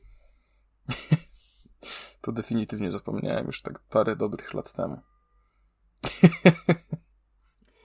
e... Kurczę, no wypadło mi z głowy. Mm, w każdym razie to wszystko jest tak. Aha, wiem, że Dying Light, e, Techland z Dying Light 2 poszedł troszeczkę w tę stronę, co Ubisoft poszedł z Assassinem, e, jeśli chodzi o. To było bodajże od Unity. Czyli już nie trzeba było się tak gimnastykować, tylko właściwie trzymać jeden guzik i gałkę do przodu mm, mm, mm. i nasz bohater po prostu sam ciśnie przez siebie. A to czemu? Ponieważ... A już cię, już cię Konrad wyjaśnił. Kolego kochany, Assassin's Creed Unity był pierwszym asasynem, w którym e, Ubisoft stwierdził, że no troszkę trzeba e, w tym bieganiu troszkę więcej wprowadzić i tam wprowadził osobne na przykład guziki do e, schodzenia i do wchodzenia. E, no ten parkour zawsze był tam jakiś taki łatwiejszy, ale E, ale to takie ułatwienie i zmarginalizowanie całego parkuru raczej wprowadzono dopiero w Origins, e, w którym chwalono się na przykład tym, że bohater sam, nawet jak wydaje ci się, że jest płaska powierzchnia, to on paluszkami tam ma takie zręczne paluszki, on sobie wyszukuje e, miejsca, gdzie tam wejść, dlatego no, możesz się wspiąć na, na cokolwiek. Także pan, panie, kłamiesz pan. No to widzisz, powiedzieć, dlatego powiedziałem bodajże od Unity, żeby ewentualnie ktoś poprawił, a nie od razu zmieszał z błotem. E, no ale to jest to jest taka sytuacja jak z, tym, z tą wypłatą z podcastu. E, nieważne. Z tego odcinka też zabierę. No, tak się domyślam. Jeszcze kupię, kupię za to Battlefielda 2042. To jest bardzo zły pomysł, ale mniejsza. E, w każdym razie pierwszy kontakt był dość taki niezręczny, bo ja się czułem jakbym grał w ogóle w całkowicie inną grę od całkowicie innego studia. Brakowało mi e, dokończenia tego, tego wątku Kraina. Brakowało mi tego właśnie takiego, mm, tej takiej trudności powiedzmy, nie? E, tej e, poczucia takiego zagrożenia wiecznego. Bo w Dying Light 2 właściwie tego nie ma. Mm, faktycznie ten parkour jest dużo, dużo lepszy. Ale gdzieś, gdzieś mi to uciekało. Na to też wpływ ma sposób y, tego, jak wygląda noc. Bo noc w jedynce przecież to było takie straszna rzecz, nie? Tam było chyba podwójne expa, ale generalnie chodziło o to, że w nocy były takie specjalne rodzaje zombie, które były strasznie mocne. Generalnie ciężko się z nimi walczyło. Jak się, jak trzeba było się gdzieś przemieścić w nocy, to robiło się wszystko, żeby one nas tylko nie zauważyły, mm, bo generalnie pościg to był taki instant y, śmierć, nie? To jak, jak w każdym e, więc... większym mieście w biedniejszych dzielnicach w nocy. No, można tak powiedzieć. E, w każdym razie faktycznie gdzieś ta noc była taka przerażająca, nie? Faktycznie bałem się wychodzić w noc. Mm, tutaj sprawa jest rozwiązana troszeczkę inaczej, bo wygląda w ten sposób, że nasz bohater, e, wszyscy są generalnie zarażeni przez to, jak się zmieniło, e, po to właśnie mają te biomarkery. I zamieniamy się w, przemieniamy się w zombie, jeśli przez określony czas nie mamy do czynienia ze światłem słonecznym lub ze światłem ultrafioletowym. Mm, więc tak naprawdę w nocy wystarczy, że podbiegniemy do jakiejś bezpiecznej strefy, gdzie, ma, gdzie jest lampka ultrafioletowa, tam jesteśmy już całkowicie bezpieczni e, i nic nam nie grozi. Poza tym. Zasnął. Chyba straciliśmy Kacpra. Zamienił się, nie dobiegł do tego światła. to... Ja mówiłem, żeby trzymał przy sobie latarkę ultrafioletową na biurku Lampka. to nie. On Lampka on musi... On... Kasper teraz tam chodzi po, po Wrocławiu w, w nocy. Eee, dwa ra... Eee. Ale dwa razy więcej ekspat.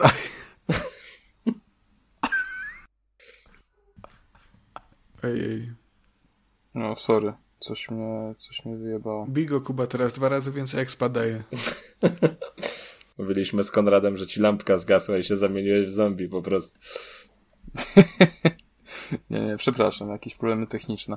E, wracając, e, to jest kolejna, kolejny czynnik, który skłania mnie do refleksji, że Dying Light 2 to jest zdecydowanie gra robiona pod takiego masowego odbiorcę. Ja wiem, że to bardzo źle brzmi, bo to teraz brzmi, jak ja bym był jakimś, nie wiem, wykwintnym graczem, który ma dużo większe oczekiwania, dużo większe potrzeby. Nie do końca. E, PlayStation gra, prostu... Na PlayStation grasz w te The Last of Usy od sztancy robione. Proszę się uspokoić. Sony Game. Proszę, proszę się uspokoić. E, e, to jest po prostu e, projekt kierowany do zdecydowanie większego grona odbiorców i nie ma w tym absolutnie niczego złego, e, bo bo to jest normalne, no kurczę, no jak tyle, tyle lat poświęcili na stworzenie tej gry, no to chcą, żeby ona trafiła do jak największej grupy odbiorców i żeby się spodobała jak największej liczbie osób. E, więc przestańmy porównywać na chwilę Dying Light 2 do Dying Light 1. To to jest naprawdę, naprawdę bardzo dobra gra. Jest, e, faktycznie jest dużo bardziej arcade'owa, ale jest bardzo dobra. Historia jest angażująca, chociaż sama fabuła ma pewne głupotki, pewne niedociągnięcia, to bardzo mi się podoba to, jak są napisane postaci, bo są fenomenalnie napisani, naprawdę. Jeśli o to chodzi, e, nie mogę się do niczego przyczepić. Każda postać jest, jakaś, e, do każdej postaci ma się pewne uczucie, e, jakieś swoje pewne refleksje i, i, są ludzie, których się bardzo lubi, są ludzie, których się po prostu nienawidzi. I z tego, co też czytałem w internecie, to to jest też nie tak, że tu masz postać, która cię odgórnie będzie irytować wszystkich graczy, a tu masz postać, która jest spoko. E, tylko gdzieś te odczucia są, są zależne. No właśnie, to też wpływa. Z, z, tego, z mojej obserwacji wynika, że postać aut, tego Artura Chojnackiego w Dying Light 2 to jest taka, taka Dying Lightowa waifu trochę. Mm, nie będę tego komentował, bo nie chcę spoilerować. Czyli tak. Mm. Nie będę tego komentował, bo nie chcę spoilerować. Znaczy, pytam o rolę, tylko to, to stwierdzam, że jest waifu, bo z tego co widziałem, to e, ludziom bardzo zależy na tej postaci. Mm, no nie chcę, nie chcę nic mówić. Jezus, o, dobra. To taki żart miał być, Kasper, przepraszam. Nie, nie, prze sorry. Dotknęło go jakoś mocno. Nie, nie, nie, nie. Sorry, jakiś roz... przez te problemy techniczne jakoś się rozkojarzyłem. Mm, w każdym razie faktycznie to mi się bardzo podoba i to też sprawia, że jesteśmy w stanie przymknąć oko na te takie głupotki. E, jeśli chodzi o właśnie to też rozwiązanie z kwestią zarażenia się, bo, bo nie dokończyłem wątku przez właśnie to, że mnie rozłączyło, e, to jest inne podejście, ale ono mi się chyba bardziej podoba. E, to też jest fajne pod tym względem, że jeśli przyjdzie nam eksplorować jakiś tunel, jakieś metro, e, to musimy też dbać o to faktycznie, żeby szukać tych lamp ultrafioletowych, albo też, żeby wcierać w swoje ciało grzyby ultrafioletowe, które możemy zbierać na mapie. I to jest faktycznie fajne rozwiązanie, to też wprowadza taki mm, pewien element więcej, bo e, to jest taka poza życiem druga statystyka, o którą musimy dbać i zdecydowanie jest to rozwiązanie, które, które mi się podoba. E, w kwestii różnych broni, to właściwie niczym się to nie różni od Dying Light 1. E, mamy też generalnie e, walczymy brońmi białymi, które również możemy modyfikować. W każdym razie ja przynajmniej nie spotkałem się z karabinem. Mm, widziałem strzelby, są łuki, są kusze, więc są bronie dystansowe, natomiast nie spotkałem się z karabinem maszynowym. To nie znaczy, że go nie ma, bo ja w grze poświęciłem około 40 godzin, nie 500 tak jak Techland zapowiadał, więc możliwe, że I na ty się za recenzję zabierasz, gdzieś... tak? Tak. No co, uf, o czym my rozmawiamy, jaki jest poziom dziennikarstwa growego w Polsce. Cóż mogę powiedzieć? E, ja korzystałem z łuku, byłem bardzo zadowolony. Na strzelbę nie wydałem pieniędzy w sklepie, ponieważ łuk mi w pełni wystarczał. Ja poszedłem e, na dziko. Na dziko. E, więc mówię, to, to bardzo fajnie. Natomiast Dobra, pomarudzę zaraz. Grafika jest, jest bardzo ok. W każdym razie mam bolączkę, że na konsolach nowej generacji nie ma 4K. To jest dla mnie troszeczkę e, nieporozumienie, bo uważam, że gry wydawane, w 2022 roku po prostu to 4K powinny mieć.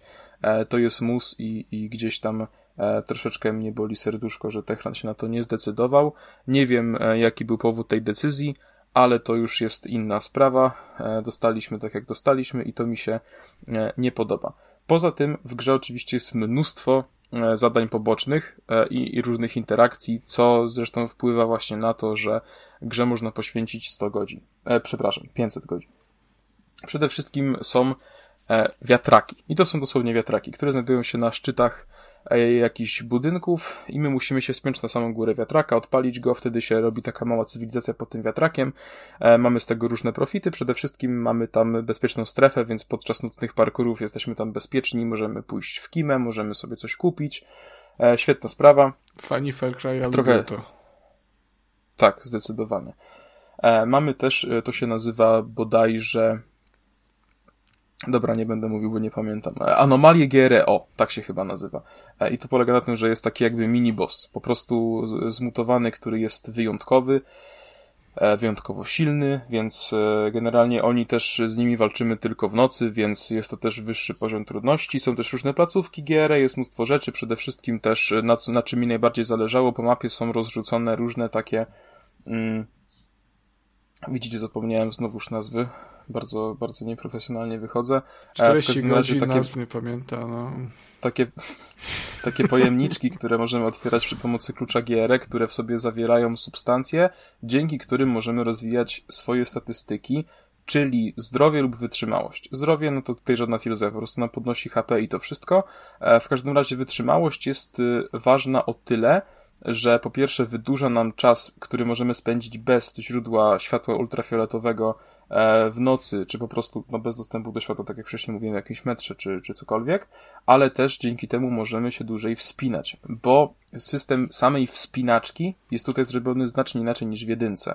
E, jeśli chcemy się wspinać po prostu po ścianie, to znaczy po jakichś tam belkach odstających, to to niesamowicie szybko zżera naszą, e, nasz pasek tej wytrzymałości i to jest bardzo irytujące na początku, bo faktycznie przy tym bazowym e, pasku, e, e, przy tym bazowym pasku wytrzymałości nie jesteśmy w stanie zrobić niczego sensownego i to wymaga dużo kombinowania, ale generalnie bez jakichś trzech upgrade'ów tego, tej wytrzymałości bym się nawet na te wiatraki nie wybierał, szczerze mówiąc.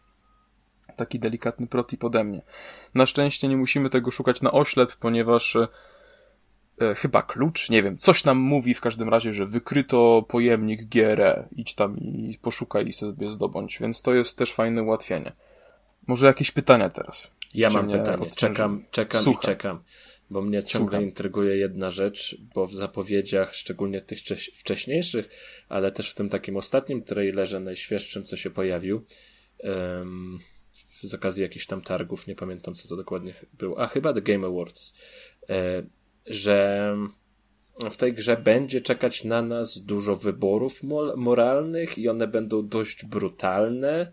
No nie wiem, tam w tym trailerze było zaznaczone, że e, jakieś tam, no zabieramy to ultrafioletowe e, światło przed jakimś dzieckiem, czyli skazujemy to dziecko po prostu na, na śmierć, no i to był taki ciężki klimat. I, I czy faktycznie to w grze jest? E, no takiego wyboru aż nie miałem, ale natomiast tak, e, wybory moralne są faktycznie i one też wpływają na zakończenie gry. Więc zależnie od podjętych wyborów podczas e, fabuły, e, różny będzie koniec. I to też jest fajne, bo właśnie na aspekt wyborów bardzo często wpływa nasze podejście do danej postaci. To, co mówiłem wcześniej. E, więc prawdopodobnie wasze podejście do Dying Lighta dwójki mogłoby wyglądać całkowicie inaczej niż moje. E, jeśli byście polubili innych bohaterów, jeśli mielibyście tam e, inne priorytety. E, I to jest, to jest faktycznie super. No ja o tym, jakie zakończenie miałem, to tam mówić nie będę, bo to, to jest najgorsze miał. Wypada. Źle przeszedł. Nie, nie. Miałem prostu... takie. Znaczy, wybór podjąłem zgodny, zgodny z moją, gdzieś tam, z moimi wartościami, chociaż samo zakończenie mnie delikatnie rozczarowało chyba.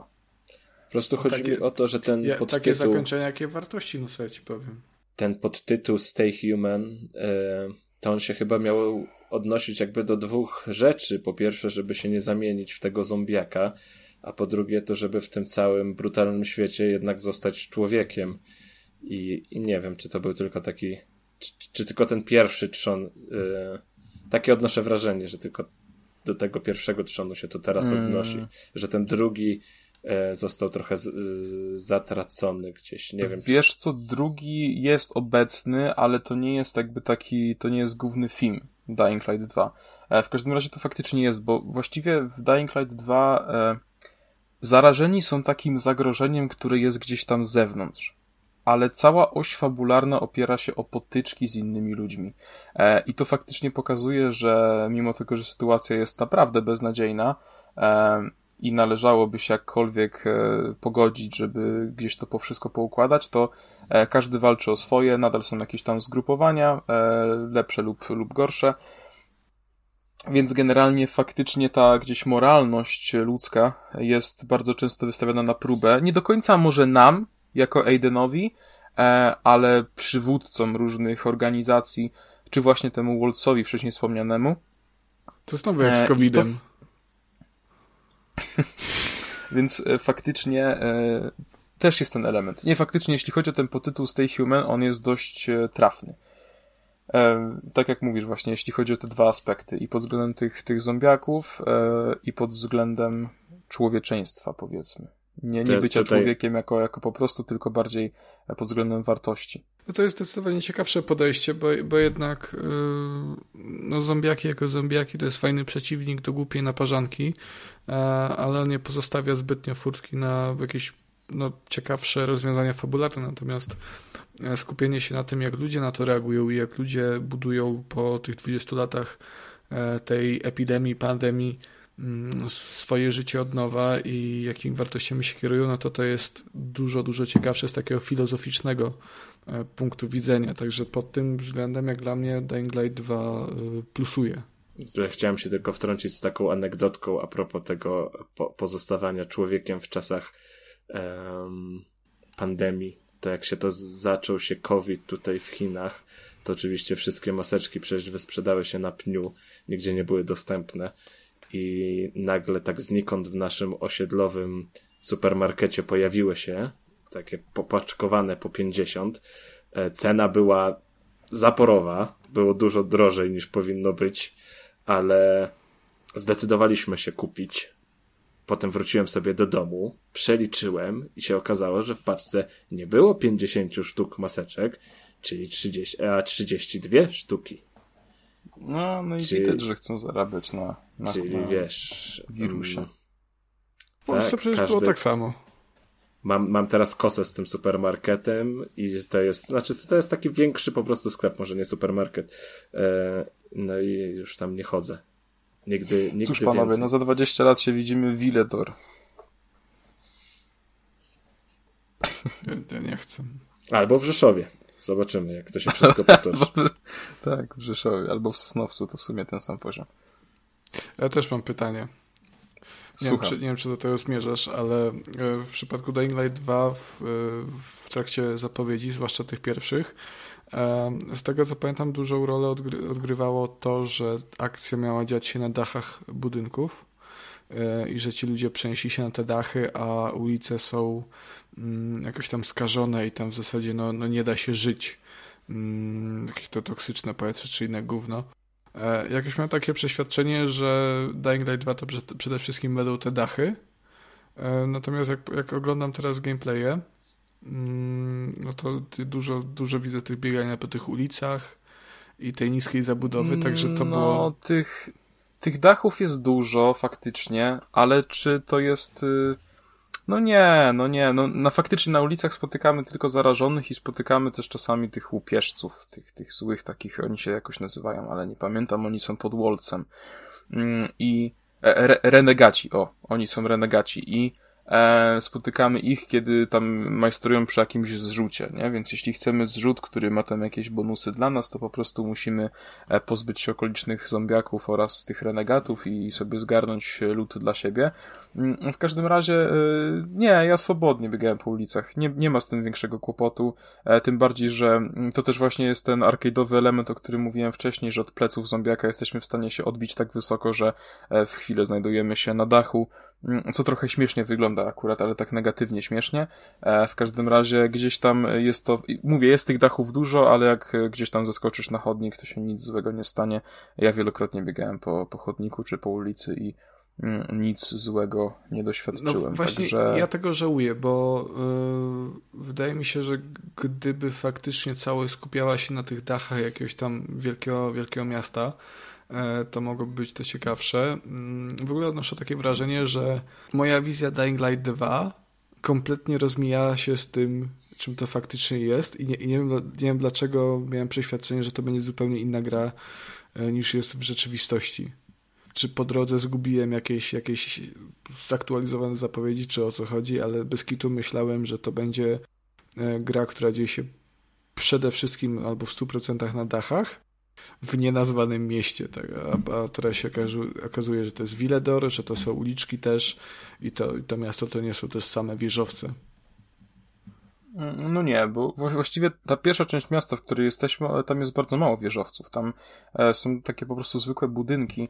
E, w drugiej, e, w, znaczy jakby, no powiedzmy w drugiej lo, lokacji jest, faktycznie tam jest mnóstwo tych wieżowców, tam jest dużo więcej spinaczki. Po to też nam jest potrzebna zresztą ta paralotnia, żeby móc się dostawać w pewne miejsca. Tam też odblokowują się jakby taki kolejny rodzaj tych powiedzmy wiatraków mm, w postaci wieży radiowych, na które możemy, możemy wchodzić. Więc tam jest więcej takiej działania na wysokości faktycznie. E, zresztą ta główna osada też jest e, powiedzmy na dachu. Natomiast tam też biegałem po chodnikach, nie? I też nie było z tym kłopotu. Zresztą na chodnikach wielokrotnie są, co chwilę właściwie są takie mm, jakby wybuchy pary, które pozwalają ci na tej paralotni wybić się do góry, żeby się właśnie na dach dostać, więc twórcy od razu założyli, że ludzie będą biegać po tych chodnikach. I jest to też zaprojektowane w ten sposób, że, że to jest, zresztą na, na dole też często są kotwiczki, które pozwalają ci się jednym guzikiem dostać na samą górę wieżowca, e, więc e, gdzieś są, są te rzeczy, nie? Na przykład jest jedna osada w tym drugim, właśnie w tej drugiej lokacji, która jest całkowicie po prostu e, na, na, podł- znaczy, no, na, podłodze, e, na normalnym poziomie. Ona co prawda jest, y, ma taką fosę dookoła i są dwa mosty, które do niej prowadzą, krótkie mosty, bo to jest kawałeczek. E, w każdym razie no ona nie jest e, osadzona na żadnym dachu, nic takiego, więc gdzieś ten element faktycznie, no to w sumie aż tak bardzo uwagi nie zwracałem jak ty, e, ale gdzieś no jest tych dachów faktycznie mniej niż, niż zapowiadano. Ale czy to negatywnie wpływa na rozgrywkę, to bym chyba nie powiedział. Raczej fajnie się to bilansuje, bo po tych dachach się fajnie biega, faktycznie jest, jest wszystko super, ale e, wydaje mi się, że gdybyśmy tylko po nich mogli się przemieszczać na dłuższą metę, byłoby to dosyć, mm, dosyć nużące. Mm, w każdym razie, y, jeszcze na chwilę chciałem wrócić do sidequestów, bo troszeczkę odszedłem od tematu. Oczywiście poza, e, w sensie wcześniej, jak zacząłem mówić o misjach pobocznych, e, poza takimi właśnie aktywnościami, jak, jak właśnie różne, e, czy te anomalie GRE, czy, czy wieże radiowe, czy wiatraki, mamy też oczywiście misje poboczne, fabularne, mm, które są bardzo, bardzo dobre. I gra też kilka, kilka razy nas delikatnie zmusza do tego, żebyśmy się na jakąś zdecydowali w taki sposób, że ja tego co prawda nie lubię w grach, takiego rozwiązania w stylu, że okej, okay, zrobiliście coś, to teraz pocze musisz poczekać, aż ta postać do ciebie zadzwoni. Nie? Ona musi coś ustalić i odezwie się do ciebie. E, I to jest y, dosyć irytujący element według mnie, ale to mnie sprowokowało do tego, żeby sobie troszeczkę tych sidequestów więcej zrobić niż planowałem i one faktycznie potrafią być bardzo, bardzo dobre, e, więc jeśli gracie, to bym polecał nie raszować do przodu, tylko faktycznie gdzieś się skupić na tych misjach pobocznych, bo one naprawdę są fajne. E, one są dobrze zabarwione fabularnie, bo większość questów odbieramy w tej pierwszej lokacji właśnie w bazarze. Mm, to jest wszystko gdzieś tak fajnie, fajnie połączone, szczególnie z dialogami bohaterów już tam, ale nie do końca, jakby to są dialogi, w które nie, nie musimy wchodzić, ale które możemy po prostu podsłyszeć, e, przechadzając się po tym bazarze. Więc to jest bardzo, bardzo dobry smaczek i, i polecam takie rozwiązanie. E, w Dying Light 2 grało mi się naprawdę przyjemnie. To jest naprawdę świetna gra i właśnie tak troszeczkę marudziłem, że to jest większa arcade'ówka, że coś tam, coś tam, ale zauważyłem, że grając w jedynkę niedawno miałem tak, że grając półtora godziny byłem już zmęczony. Mm, gdzieś y, y, ta gra na mnie wywierała taką presję, była taka trochę toporna przez to wszystko i ja właściwie po półtora godziny już miałem dość, już chciałem wyłączyć, odpocząć i wrócić do tej gry następnego dnia. W przypadku Dying Light 2 było wręcz przeciwnie. Ja potrafiłem w tę grę grać 4 godziny, zarywać całą nockę i ogarniać się o godzinie czwartej, że hej, o ósmej wypada wstać, żeby zacząć pracę, nie? Więc y, już w związku z czym należałoby iść spać.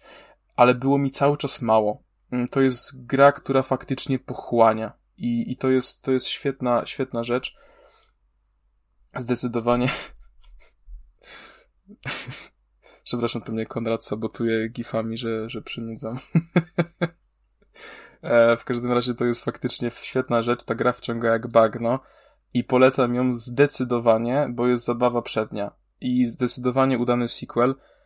Natomiast jeden duży duży zarzut.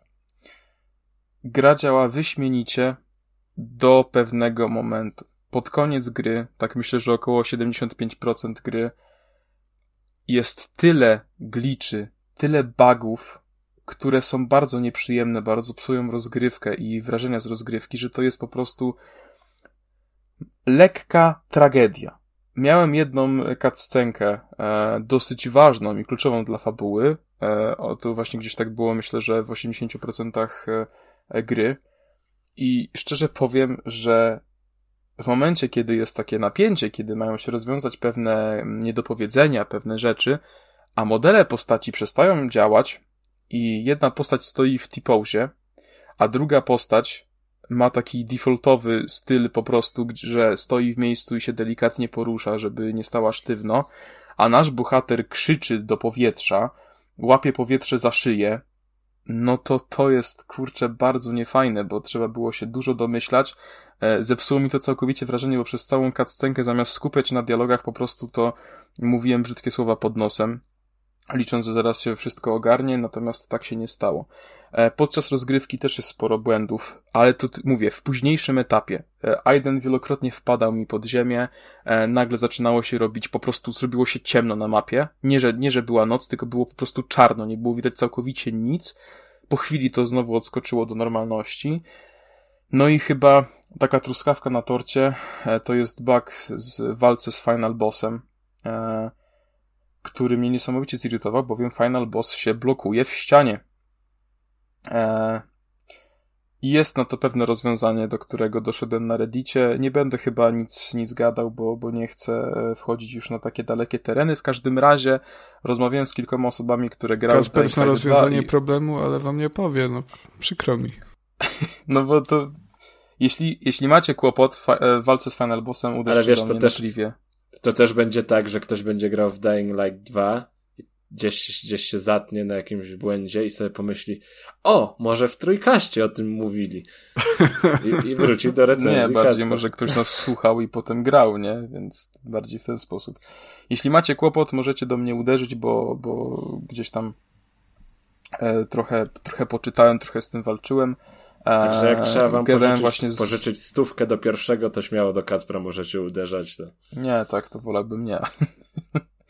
E, ale właśnie rozmawiałem z kilkoma osobami, które grały w Dying Light 2 i też miały ten kłopot, więc nie jest to tylko bug mój e, wyjątkowy, ale jest to coś, co się powtarza cyklicznie i dziwię się, że jeszcze tego nie naprawiono. To, to tym bardziej zamiast silić się na jakieś enigmatyczne stwierdzenia i tajemnice, to powiem, że jeżeli macie problem z tym, że boss wam utknie w ścianie, to według tego, co Kacper mówił mi, wystarczy popełnić samobójstwo w grze, nie wiem, granatem się wysadzić i przy odrodzeniu problem no, powinien się rozwiązać. granatów, ale tak, po prostu należy się przeskoczyć gdzieś, nie wiem, na główkę do brodzika. No, do płytkiego basenu, tak. tak. Dobrze, a jeszcze e, taka, taka sprawa, panie Kacprze, podpytam, bo Dying Light y, pierwsze zebrało dość sporą społeczność i ta gra w sumie ciągle chyba jest żywa. I tak, tam się tam dużo dzieje. do niedawna w ogóle wydawał jakieś DLC do tej gry. I myślisz, że dwójka ma taki sam potencjał? Zdecydowanie tak. Zdecydowanie tak. Zresztą plany Techlandu też są takie, żeby tę grę e, gdzieś tam cały czas rozwijać i myślę, że nawet potencjał jest tutaj troszeczkę większy. Więc e, trzymam kciuki i mam nadzieję, że faktycznie społeczność, e, no pewnie poza włoskimi graczami, ale e, po, społeczność z reszty świata e, da ten support Techlandowi, żeby wrocławskie studio wiedziało, że warto, warto dalej nad tym pracować. E, więc finalnie Dying Light 2 jest grą bardzo dobrą e, i myślę, że spokojnie możemy nazwać ją hitem. Mm, są pewne niedociągnięcia. Mnie gdzieś tam mierziło faktycznie na początku ta arcade'owość. Nie, chyba nie ma takiego słowa, ale wiecie o co mi chodzi. W każdym razie potem się do tego zdecydowanie przekonałem. E, są pewne głupotki fabularne, ale e, ogólnie historia jest na tyle dobra, że można, można na to gdzieś tam przymknąć oko. E, więc jeśli tylko Techland połata te, te bugi pod koniec, e, głównie właśnie te związane z fabułą, z tymi scenkami i z walką z Final Bossem, no to będzie zdecydowanie to e, świetna gra. To już jest bardzo dobra gra. Gra zdecydowanie warta uwagi, więc jeśli szukacie naprawdę fajnego open worlda z, z widokiem z pierwszej osoby, to powinniście się zainteresować Dying Light 2. E, ja się bawiłem wyśmienicie. I gdyby nie fakt, że mam tysiąc kolejnych gier do recenzji, to jestem pewny, żebym spę... na pewno nie 500 godzin, Jaki ale myślę, że brak w ogóle, Jezus. Proszę? Jaki humble brag. Czemu? tak Ale mimo, czy... mimochodem rzucę 500 gier do recenzji mam. Nie, no to tak wiesz, w, w cudzysłowie, no w sensie, że jest, jest, w co, jest w co grać, nie? Ma w co ręce wkładać. Więc... Czy Dying Light 2 ma szansę na bycie GOTY? Eee, nie wiem. Nie wiem, to wiesz, jest dopiero luty. O tym możemy mówić później. Już, już Natomiast... wyszedł Horizon nowy, więc nie. E, myślę, że myślę, że spokojnie na pewno ta gra będzie nominowana. I myślę, że jeśli chodzi o moje personalne zestawienie, e, to właśnie w tego Horizona już chwilkę grałem. E, no to Horizon będzie tam na pewno, ale myślę, że Dying Light 2 też się załapie do, do grona gdzieś tam. Na pewno będzie, zajmie wysoką, wysokie miejsce gdzieś tam w jakichś zestawieniach. Bo to jest naprawdę bardzo dobra gra, którą naprawdę warto poznać. Więc ja mm, osobiście bardzo polecam. Trójkast approves. Także warto dowieźli. Trochę mieli, mieli po drodze turbulencje, jechali przez wąwozy, przez co się spóźnili, ale dowieźli. I nawet nie poobijane.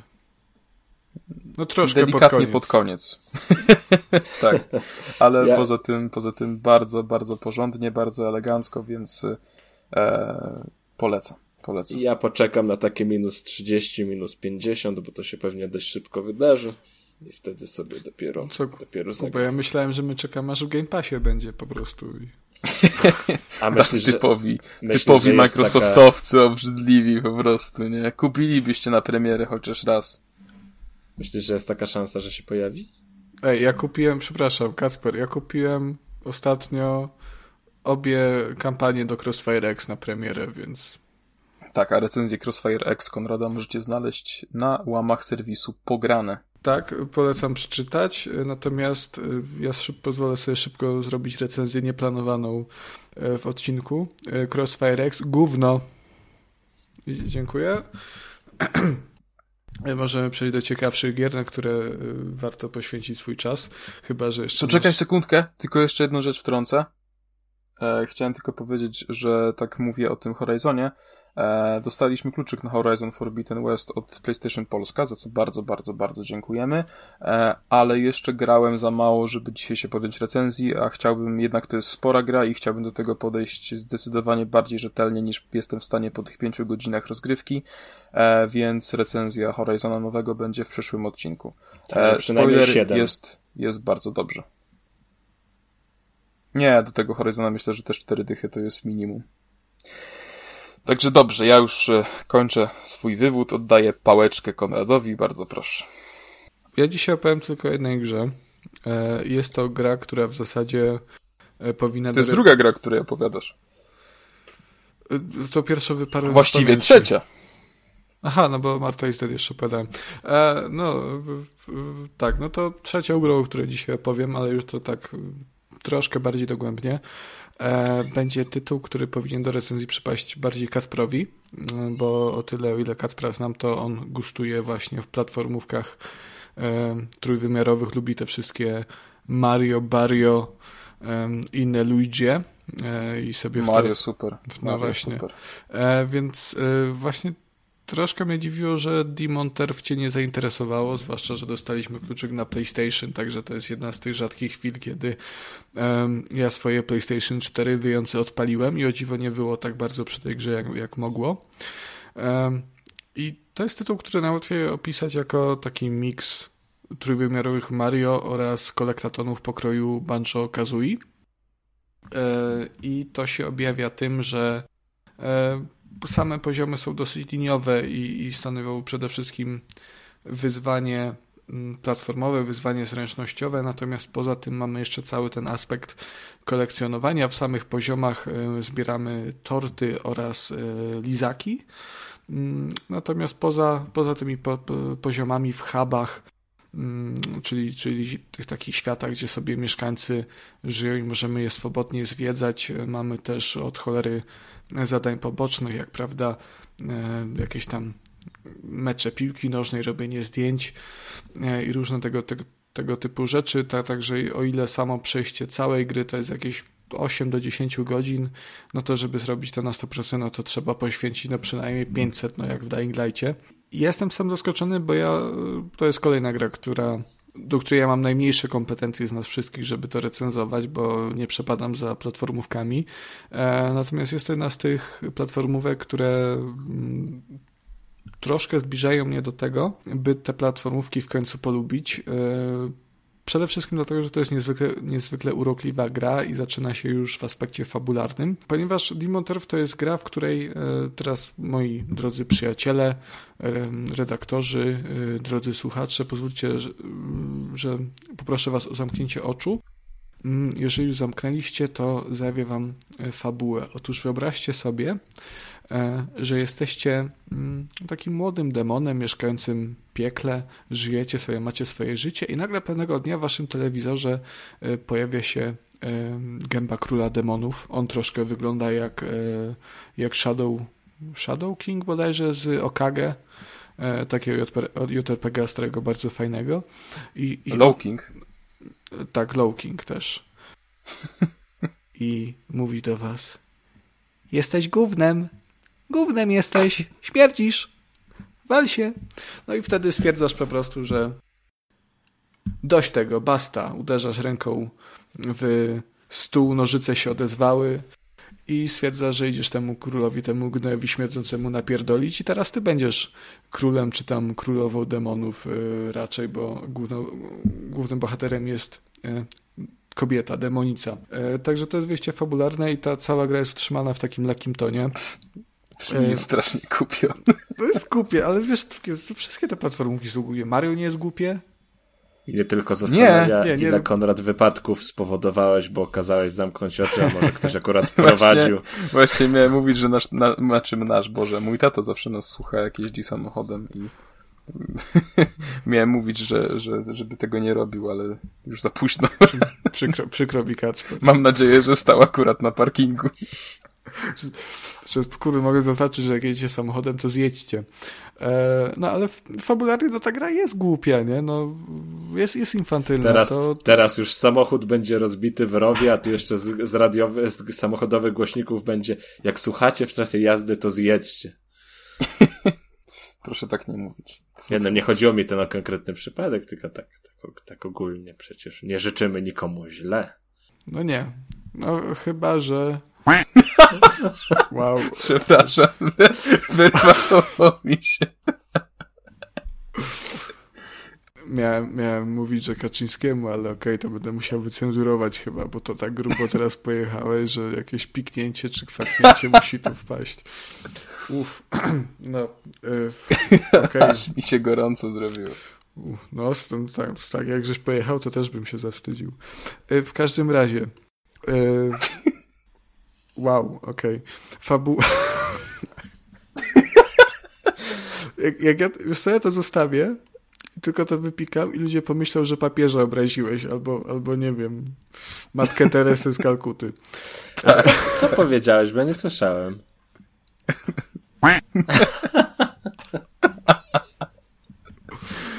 Dwa kwaknięcia, okej.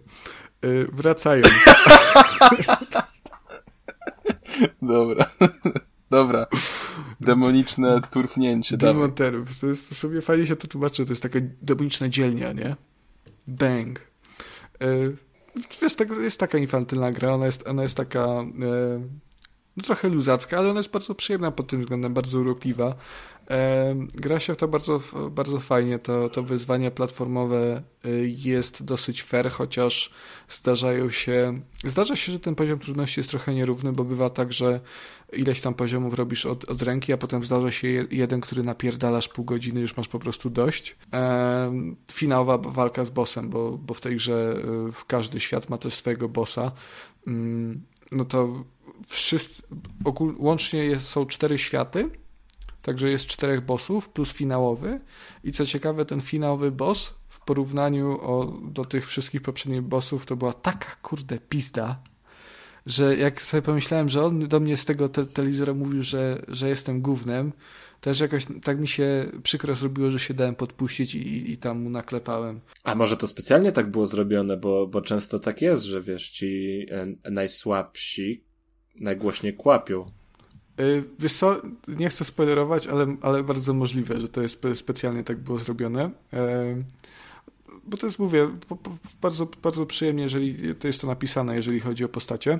poza samym, jeżeli chodzi o, wyzwa, o wyzwanie platformowe i sam gameplay, to poza, poza skakaniem e, po platformach mamy też szereg umiejętności specjalnych, możemy, mamy linkę z hakiem jak w Dumie albo w najnowszym Halo, którą możemy się przyciągać e, do przeciwników albo ich do siebie e, i śmigać po takich specjalnych zawieszonych w powietrzu belkach, rampach. Możemy się zamienić na, na chwilę w e, kruka i gdzieś tam przelecieć na, na dalszą odległość. Albo możemy się zamienić w uroborosa, który będzie mm, mógł pędzić po autostradach niczym taka, mm, nie wiem, taki jednoślad śmieszny. E, czy też jakieś spowolnienie czasu, które jest absolutnie najmniej przydatne w tej grze i zupełnie z tego nie korzystałem. E, także jest różnorodnie, jest też bardzo ładnie, bo ta gra jest całkiem ładna.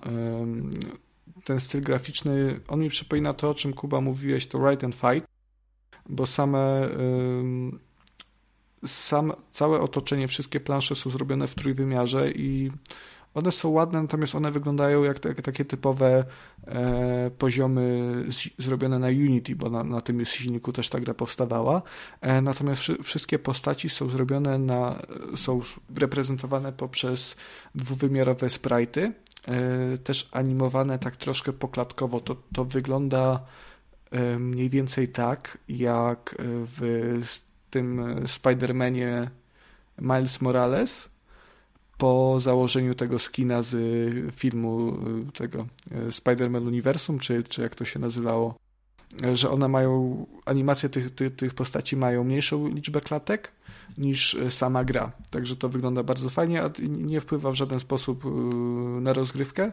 Po prostu to jest ciekawy efekt. Byłbym sobie tą grą naprawdę zachwycony, e, pomimo, że platformówek nie lubię, gdyby nie jeden drobny problem, a mianowicie to, że twórcom w pewnym momencie chyba zabrakło pomysłów na poziomy, ponieważ żeby odblokować finałowego bossa, musimy zdobyć 50 baterii, za, które zdobywa się po ukończeniu każdego z poziomów. Łącznie wszystkich poziomów jest 28, więc szybka matematyka no, no nie pyknie, nie? E, natomiast twórcy stwierdzili, że po, po prostu po pokonaniu każdego bossa odblokuje się trudniejsza wersja e, tego świata z trudniejszymi wersjami tych samych poziomów. Tak, żeby odblokować finałowego bossa, po prostu trzeba wracać do tych samych poziomów, tylko że w lekko zmodyfikowanej wersji i no to niestety no śmierdzi taką, tak, takim lenistwem. Czyli na dobrą sprawę trzeba przejść tę grę dwa razy, żeby ją całkowicie ukończyć, tak? Troszkę, troszkę tak, natomiast y, jest coś takiego, bo twórcy prowadzili ułatwienie e, dla osób, które nie mogą sobie z jakimś tam poziomem poradzić.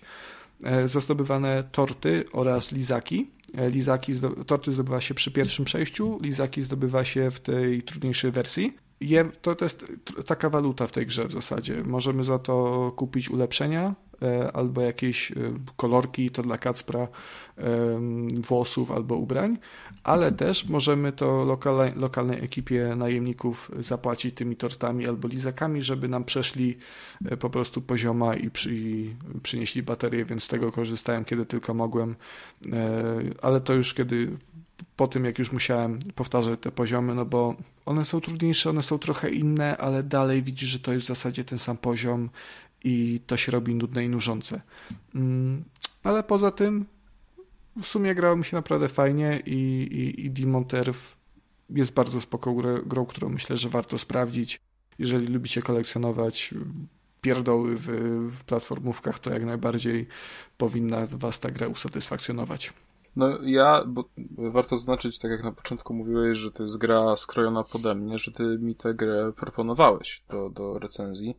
E, ja e, zdecydowałem się jednak jej nie brać, ale na to głównie wpłynął e, czynnik tego, ile ona trwa, bo na How Long to Beat chyba było 42 godziny. Sam mówiłeś, że ona jest niesamowicie Co? długa. E, nie, ale... I... Nie, no jeżeli chcesz ukończyć wszystko na 100%, to tak, ale samo przejście gry Zajął mi jakieś 8 godzin? On to widzisz, to w takim razie mnie okłamali. No to tak ja się, ja się nigdy nie sugeruję zbytnio Nie no, tam 40 godzin przy takiej, przy takiej platformówce to by było grube, grube przegięcie. No, ze, zeszło teraz widzę do 17,5. No ale to i tak jest dużo, dużo więcej niż to, co ty mówisz. A tutaj widzisz, że na maksa to jest 33 godziny. No to ciekawe teraz w takim razie. No w każdym razie, jak, jak patrzyłem, to te statystyki wyglądały całkowicie inaczej i stwierdziłem, że no kurczę, jak bardzo lubię platformówki, no to jednak 40 godzin dla fabuły bym nie był w stanie poświęcić, e, bo Mario bardzo lubię, ale w Mario to w 40 godzin to ja zrobię wszystkie levele po dwa razy i e, zapamiętam e, je już całe, także no to tutaj tak samo. To mnie trochę, no to, no to okej, okay, no to widzisz, nie, no to zostałem w takim razie nie, nie fajnie okłamany, ale to był, to głównie mnie odstraszyło, no bo stwierdziłem jednak, że tym bardziej, że też Demon Turf ma bardzo taką specyficzną oprawę audiowizualną, znaczy e, grafikę, bo w sumie muzykę się nie wsłuchiwałem. Mm, I, I nie wiedziałem, czy będę w stanie wytrzymać parę dziesiąt godzin przy, przy takiej otoczce. Wiesz co, mi się ta otoczka podobała. Yy, to, jakby ona w ruchu wygląda naprawdę bardzo spoko. Może, troszkę, mo, może teraz troszkę żałuję w takim razie.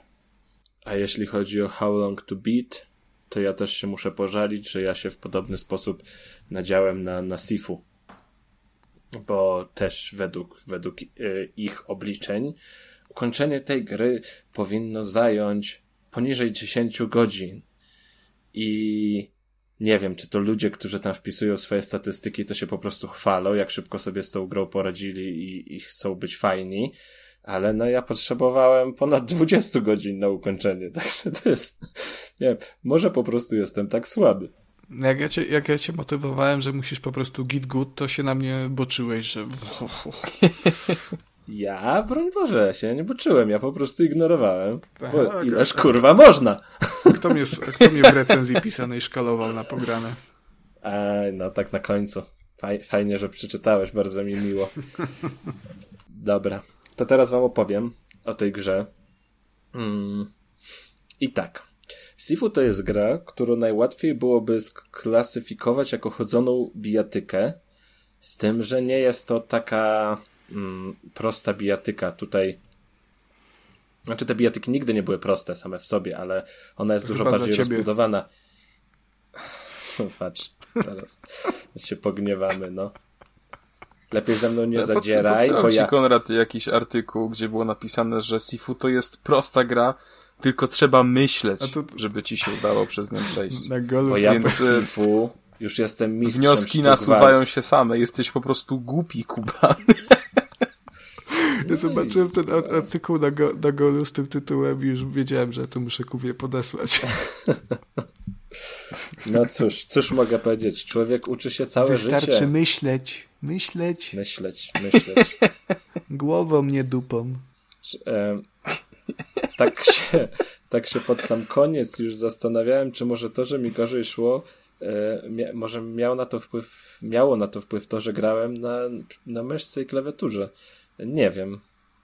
E, bo jednak takich, takich, takich gier wymagających trochę więcej no, no nie wiem, no powiedzmy soulsowych takich, to, to, to lepiej na padzie, o czym chyba gadaliśmy w ostatnim epizodzie ty, zresztą. Ty serio w to na klawiaturze i myszce grałeś? Tak. Czy ty jesteś normalny? Ale, ale nie, bo to nie jest, jest tak. Ona, nie, nie, ona nie wymaga, ona nie wymaga aż tyle precyzji um, w obszarze poruszania się. Tu bardziej ta precyzja jest w czasie reakcji. Także wiesz, mm, Hmm. Hmm.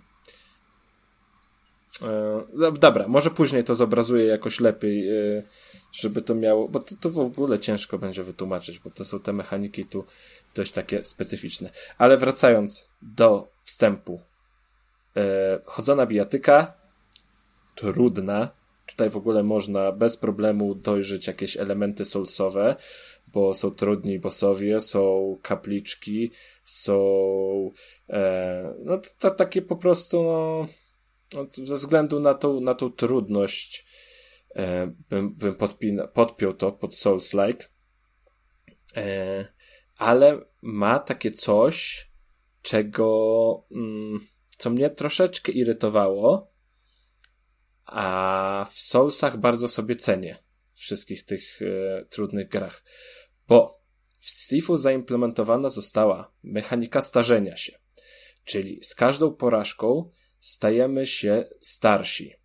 I w zależności od tego, jak często umieramy, o tyle lat będziemy się starzyć. Czyli pierwszy zgon to będzie jeden rok. Jak zginiemy dwa razy pod rząd, to już się to zrobią dwa lata i trzy i tak dalej, i tak dalej. Także nie można, można ginąć, ale nie można ginąć zbyt często. W trakcie rozgrywki możemy sobie to niwelować na różne sposoby, ale y, tak naprawdę trzeba cały czas pilnować, żeby ten nasz wiek był jak najniższy. I teraz, jeżeli mamy w Soulsach trudny etap i pokonamy bossa po, nie wiem, dwóch godzinach, no to czujemy taką, taką satysfakcję, że nam, że nam wyszło, że ten etap mamy już za sobą i teraz y, będziemy mierzyć się z kolejnym. I, I w Sifu tego nie ma, bo w Sifu nawet jak mm, wygramy, ale wygramy padając dużo razy po drodze, to tak naprawdę to nam nic nie daje. Musimy się cofnąć jeszcze raz powtórzyć ten etap, żeby zakończyć go z jak najlepszym wynikiem i z jak najmniejszą li y liczbą zgonów na koniec, bo w kolejnym etapie, których łącznie jest y pięć, w kolejnym etapie Yy, na nic nam się to zdaje, jeżeli będziemy starzy od samego początku, bo zaraz przebijemy 70 wiosen i jest y, game over kompletny. Czyli dany etap będziemy musieli powtórzyć powtórzyć od początku. A jeżeli chodzi o to, że grając w Sifu trzeba być mądrym, to to opiera się głównie na tym, że mm, tak naprawdę tutaj ważniejsze są bloki i obrona niż atak. Bo atak to jest po prostu, nie wiem, na, na początku mamy lekki i mocny, później możemy łączyć to w kombosy, ale nic tam to nie da, jeżeli nie będziemy odpowiednio blokować i unikać ciosów. I tutaj się zaczyna, zaczyna cała zabawa, bo tego możemy dokonywać na dwa sposoby. Pierwszy to są bloki. E, nie wszystkie ataki możemy zblokować, ale większość takich podstawowych ataków po prostu w wypadku bloku będzie nam odbierała troszeczkę z paska wytrzymałości, nie życia, wytrzymałości. Jeżeli ten spadnie jakby do zera, to wtedy będziemy wyłapywać już ciosy dość bolesne. I drugą taką jest mechanika uników, mm, która jest no prosta, po prostu w odpowiednim momencie musimy, musimy zrobić y, unik i ten atak nas nie trafia. I teraz mm, te uniki odbywają się na dwóch płaszczyznach, czyli mamy góra, dół. W zależności od ataku musimy wybrać, czy unikamy po prostu schylając się, czy unikamy podskakując.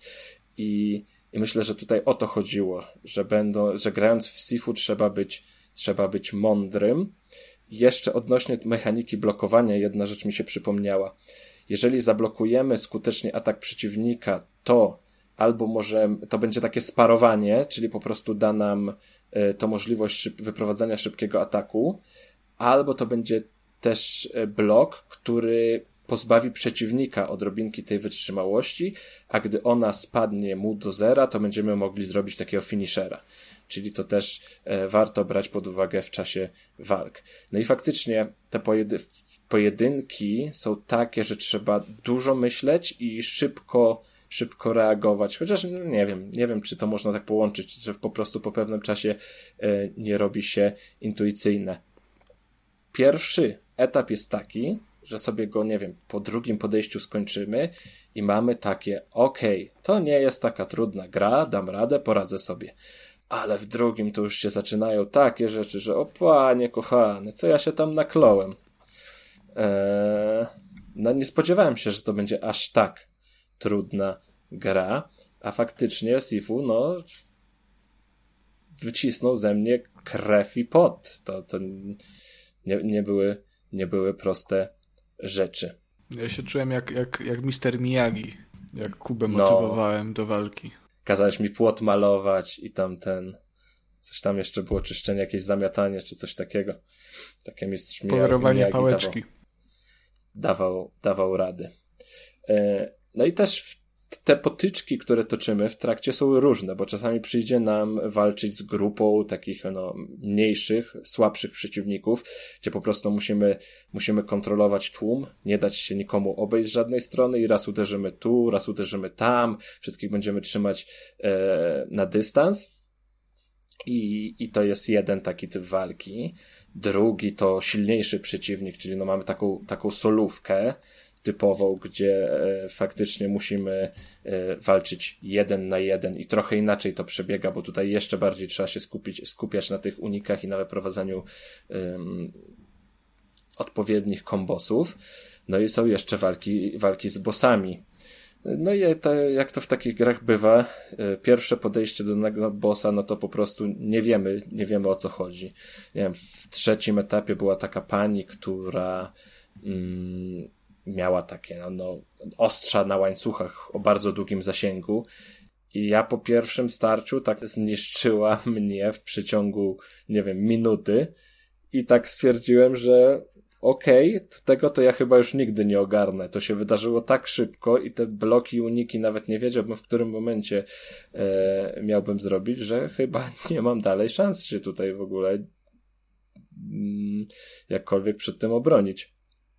Ale się okazuje, że pierwsza, piąta, dziesiąta próba i zaczynamy łapać to tempo i coraz, idzie nam coraz lepiej, coraz lepiej, coraz lepiej. No jak to w każdym, w każdej takiej trudnej grze po prostu dochodzimy do tej perfekcji. Mm, nie zarysowałem fabuły, chociaż tak naprawdę fabuła tutaj ma bardzo małe znaczenie, bo no, my ruszamy, ruszamy w pościg za, za zabójcami naszego mm, ojca. Doświadczyliśmy tego, jak byliśmy dzieckiem, byliśmy świadkiem tej sceny, gdzie grupa e, właśnie takich wojowników przychodzi i mm, osoba będąca na ich czele mm, zabija naszego ojca i my jako taki życiowy cel mamy po prostu tą, tą zemstę. Tam dzieje się troszkę więcej, ale nie na tyle, żeby tutaj ta fabuła zasługiwała na jakiekolwiek wyróżnienie. To, mm, to w Sifu się gra dla samej gry i dla dostawania łomotu i dla tej satysfakcji z wygranych, z wygranych starć. Czy są jakieś pytania? redaktorzy. Ja troszkę mam. Czy uważasz, że to jest gra, w której e, łatwiejszy poziom trudności, który wprowadzono, e, ma sens? A, podpuszczasz mnie? Aha. Mm, nie. Wydaje mi się, że nie. E, bo raz, że ta fabuła nie jest na tyle, na tyle jak w, jak, w żaden sposób emocjonująca, bo tam naprawdę w trakcie gry nie dzieje się za dużo. Dialogi, które się z tymi e, postaciami, z tymi bossami odbywają. Oczywiście każdy ten boss to jest członek tej grupy, którą spotykamy na początku. To, to nie jest nic wartego uwagi, czyli tak naprawdę tutaj taki story mode w ogóle nie jest potrzebny. Jeżeli chodzi o ten hmm, łatwy tryb, kurczę, no Ciężko mi trochę powiedzieć, bo tak naprawdę nie wiem, jaki jest mój skill. I ja nie wiem, czy jestem, czy jestem słaby, czy bardzo słaby.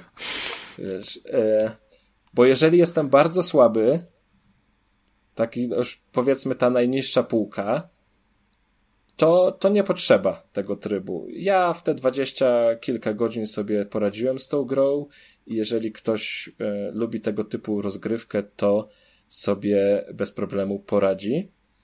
A jeżeli ja wcale nie jestem tak słaby, jak mi się wydaje, e, no to to wydaje mi się, że mógłby być tryb odrobinę łatwiejszy dla osób, które chciałyby tego doświadczyć, a jednocześnie nie męcząc się aż tak, tak bardzo, bo y, przez ten wysoki poziom trudności jest bardzo łatwo się zniechęcić, tak, do gry, czyli na przykład, no nie wiem, w przeciągu pierwszych dwóch, trzech godzin przegraliśmy bardzo dużo razy i sobie odpuszczamy zupełnie, zanim złapiemy ten rytm i zanim nauczymy się grać.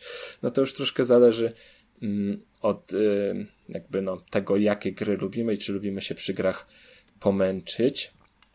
Kurczę, jeszcze a propos tego poziomu trudności.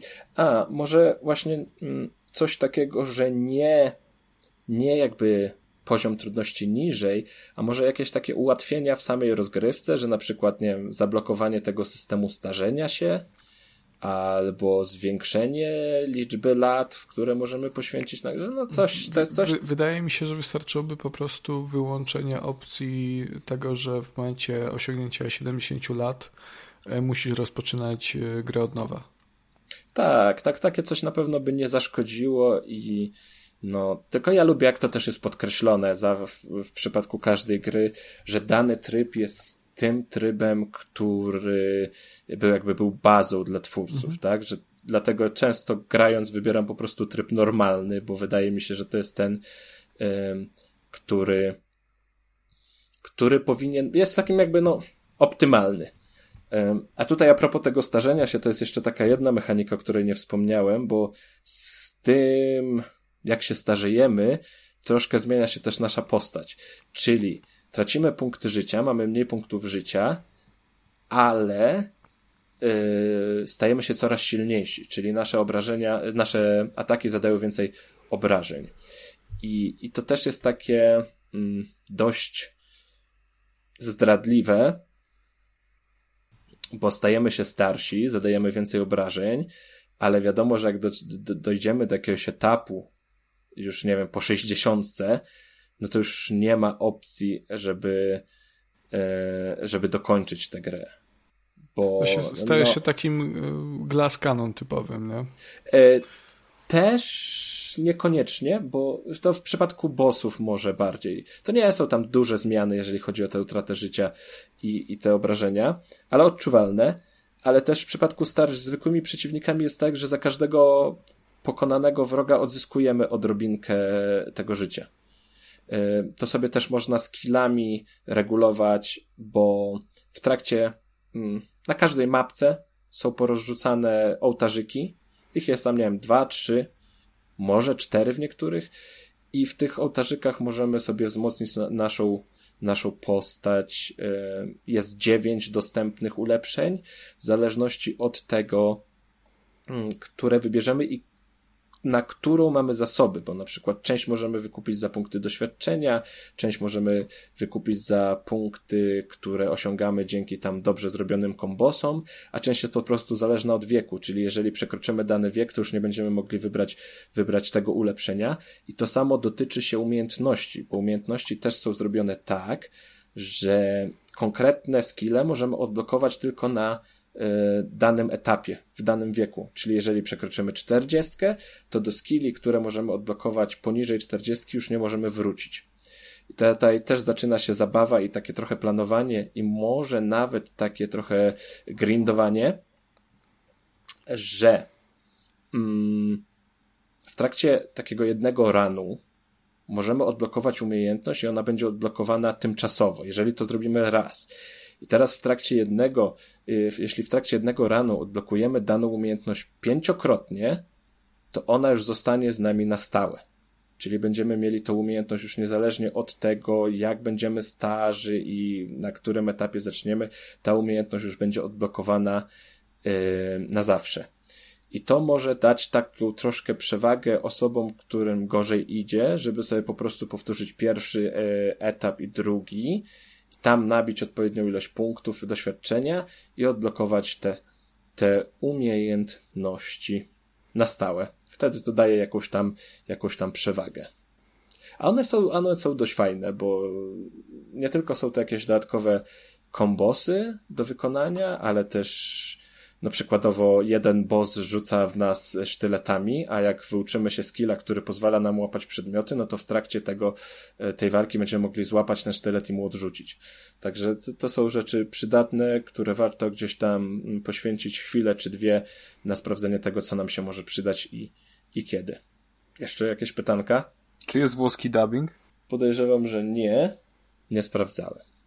Ale jest no, bardzo ładna. Ale jest bardzo ładna oprawa, bo Sifu ma taką specyficzną, komiksową, bardzo prostą, to nie jest zbyt szczegółowa oprawa, ale ona jest ładna, ona jest taka utrzymana w takim spójnym, spójnym klimacie i faktycznie czuć w tej grze taką tą daleko, daleko wschodność. Wschodniość. Chyba tak to się mówi? Można. To się, to się zgadzam, bo faktycznie oprawa to było coś, co mnie zainteresowało od, od początku, od pierwszego trailera. W sumie tak samo jak ten system starzenia się, ale jednak poziom trudności mnie skutecznie od tej gry odstrasza. Jeśli chodzi o ten system starzenia, to może dam jeszcze taką, taką wskazówkę, żeby nie pędzić. Wspominam o tym wcześniej, ale nie pędźcie do przodu grając w Sifu. Bo naprawdę bardzo ważne jest to, jak zaliczycie te poprzednie e, levele i ja też popełniłem ten błąd, że tam na czwartym już chyba miałem grubo ponad 50 lat i próbowałem skończyć ten czwarty poziom i się strasznie męczyłem, bo często umierałem, ale jak sobie wróciłem do niego już ko koło trzydziestki, no to poszło, poszło dużo sprawniej. I w ogóle Sifu to jest taka gra, że żeby ją przejść, no to trzeba się na początku jej nauczyć. Czyli no musimy poświęcić sporo, sporo godzin, żeby się nauczyć tej gry, a później już będzie nam szło gładko. I to też tak złapiemy już rytm tych uników i tych ciosów, to później już ci bossowie nie będą dla nas tak, tak straszni. Także podsumowując, jest to gra, którą mogę z pewnością polecić fanom dużych wyzwań. Jeżeli szybko się zniechęcacie, jeżeli nie macie cierpliwości, jeżeli y, lubicie proste gry, takie no przyjemne, powiedzmy niedzielne, no to Sifu nie będzie, nie będzie dobrym mm, pomysłem. A łatwo się naciąć, bo ta gra zachęca właśnie i oprawą, i tym, że daje możliwość zostania mistrzem sztuk walk. Także warto, warto wiedzieć, po co się sięga. Zdecydowanie. Masz rację. Kacper, będziesz unikał. Tak, tak jak mówiłem, no, wygląda fajnie, e, zamysł mi się bardzo podoba. E, gameplaye też wyglądają naprawdę spoko, ale no, no, no ja nie nadaję się do tak trudnych gier. Ja to jednak jestem taki normik, ja potrzebuję łatwo, szybko, pyk, pyki. Dobrze, to ja jeszcze tylko, tylko się zareklamuję, że moją recenzję pisaną można znaleźć na portalu pograne.eu. Tak, e, no, link na pewno będzie w opisie odcinka, także zachęcamy, zapraszamy. E, dobrze, i teraz przejdziemy do ostatniej recenzji tego odcinka. I chciałbym opowiedzieć o grze Oli Oli World, e, czyli o grze, która jest właściwie trzecią częścią serii, chociaż nie ma numerku 3 w tytule, to jest, jest kontynuacją. Mm, a w każdym razie mm, tak, bo trochę jakiś rozkażony jestem, już jest kurczę po drugiej w nocy. A to teraz, się, teraz się macie, macie się okazję poczuć tak, jak ja się normalnie czuję, no, nie? A, no. nie jest tak Zawsze. lekko. Zawsze myślałem, że trochę marudzisz, ale powiem ci A szczerze, teraz... że już mnie kurczę łapie trochę. A teraz sobie wyobraź, że jest druga w nocy, przychodzi Kasper i zaczyna 40 minut pierdolić o FIFA. no słuchaj, no nie ma lekko, nie ma lekko. Pod, podcasting to jest trudne zajęcie. Mm, w każdym razie, za kluczyk do Oli Oli dziękujemy bardzo Coolthings, e, a sama gra. Sama gra tak, akcja Oli Oli dzieje się w Radlandii, to jest taka wyjątkowa, utopijna kraina dla skaterów, e, która no po prostu na, no jest cała zrobiona pod jeżdżenie na deskorolce. Mm, I nasz główny bohater, właściwie sami go tworzymy, tak naprawdę jego wygląd e, i jego imię to jest nasz po prostu e, pseudonim, tudzież gamer, tak. Mm, no i w tej Radlandii jest, istnieje taki byt, który łączy świat skaterów e, ze światem deskorolkowych bóstw. No i do tej pory taką osobą jest kobieta o imieniu Chiffon, chyba tak to się powinno czytać. Natomiast ona no, już niedługo odchodzi na emeryturę, w związku z tym szuka zastępcy, e, tudzież zastępczyni do tej roli. No i wtedy cali na biało wchodzimy my. E... I tak. E... Poza samą Chiffon jest mnóstwo, znaczy no jest mnóstwo, jest garstka postaci, e... którzy są bardzo, bardzo specjalni, że tak powiem, e... chociaż specjalnie to może złe słowo. E Oryginalni? Są bardzo tacy e, oryginalni, tak, ekscentryczni. E, jest Tatko, który wcale nie jest taki stary, ale się zachowuje jak taki właśnie tatusiek, który tam nawet e, podczas dialogów mm, były tam żarty, że właśnie on daje kieszonkowe swoim kolegom, nie? bo tak się wciela w rolę tego swojego ojca. Jest też zakręcony Mike, który jest takim dużym gorylem, którego jarają jakieś tam swoje wyzwania a swoją frustrację lub też ekscytację przejawia w taki sposób, że napieprza swoją deskorolką w, w ziemię. I mamy też Suzy, która kocha nagrywać wszystkie triki i wiecznie chodzi ze swoją kamerą. No i poza tym jest sama, jest sama Chiffon i jesteśmy my. Um, i jesteśmy, co, co ciekawe, jesteśmy świeżakiem. E, to jest oczywiście po to, żebyśmy mogli się nauczyć od początku, od samego początku deskorolkować, jeśli wcześniej z serią Oli Oli nie mieliśmy e, styczności. W każdym razie, no, mm, przemierzamy mnóstwo lokacji, mnóstwo światów, które e, na wiele sposobów stawiają nowe wyzwania. E, I powiem szczerze tak, Oli Oli to zdecydowanie jest seria wymagająca. Ja y, w ogóle grałem w poprzednie odsłony na, na PlayStation Vicie, co ciekawe, i mi się te gry bardzo, bardzo podobały. Ja w ogóle mm, pamiętam w prywatnej rozmowie z Konradem, powiedział, że to jest wręcz niemożliwe, ale e, mi naprawdę Oli Oli podoba się bardziej niż Tony Hawk'i. Nie, nie powiedziałem, że to niemożliwe, tylko napisałem, że to jest lepsza gra niż. To jest najlepsza gra y, deskorolkowa obecnie na rynku, dlatego ja się zapytałem, czy jest lepsza tak. od tych Tony Hawków. Moim zdaniem tak.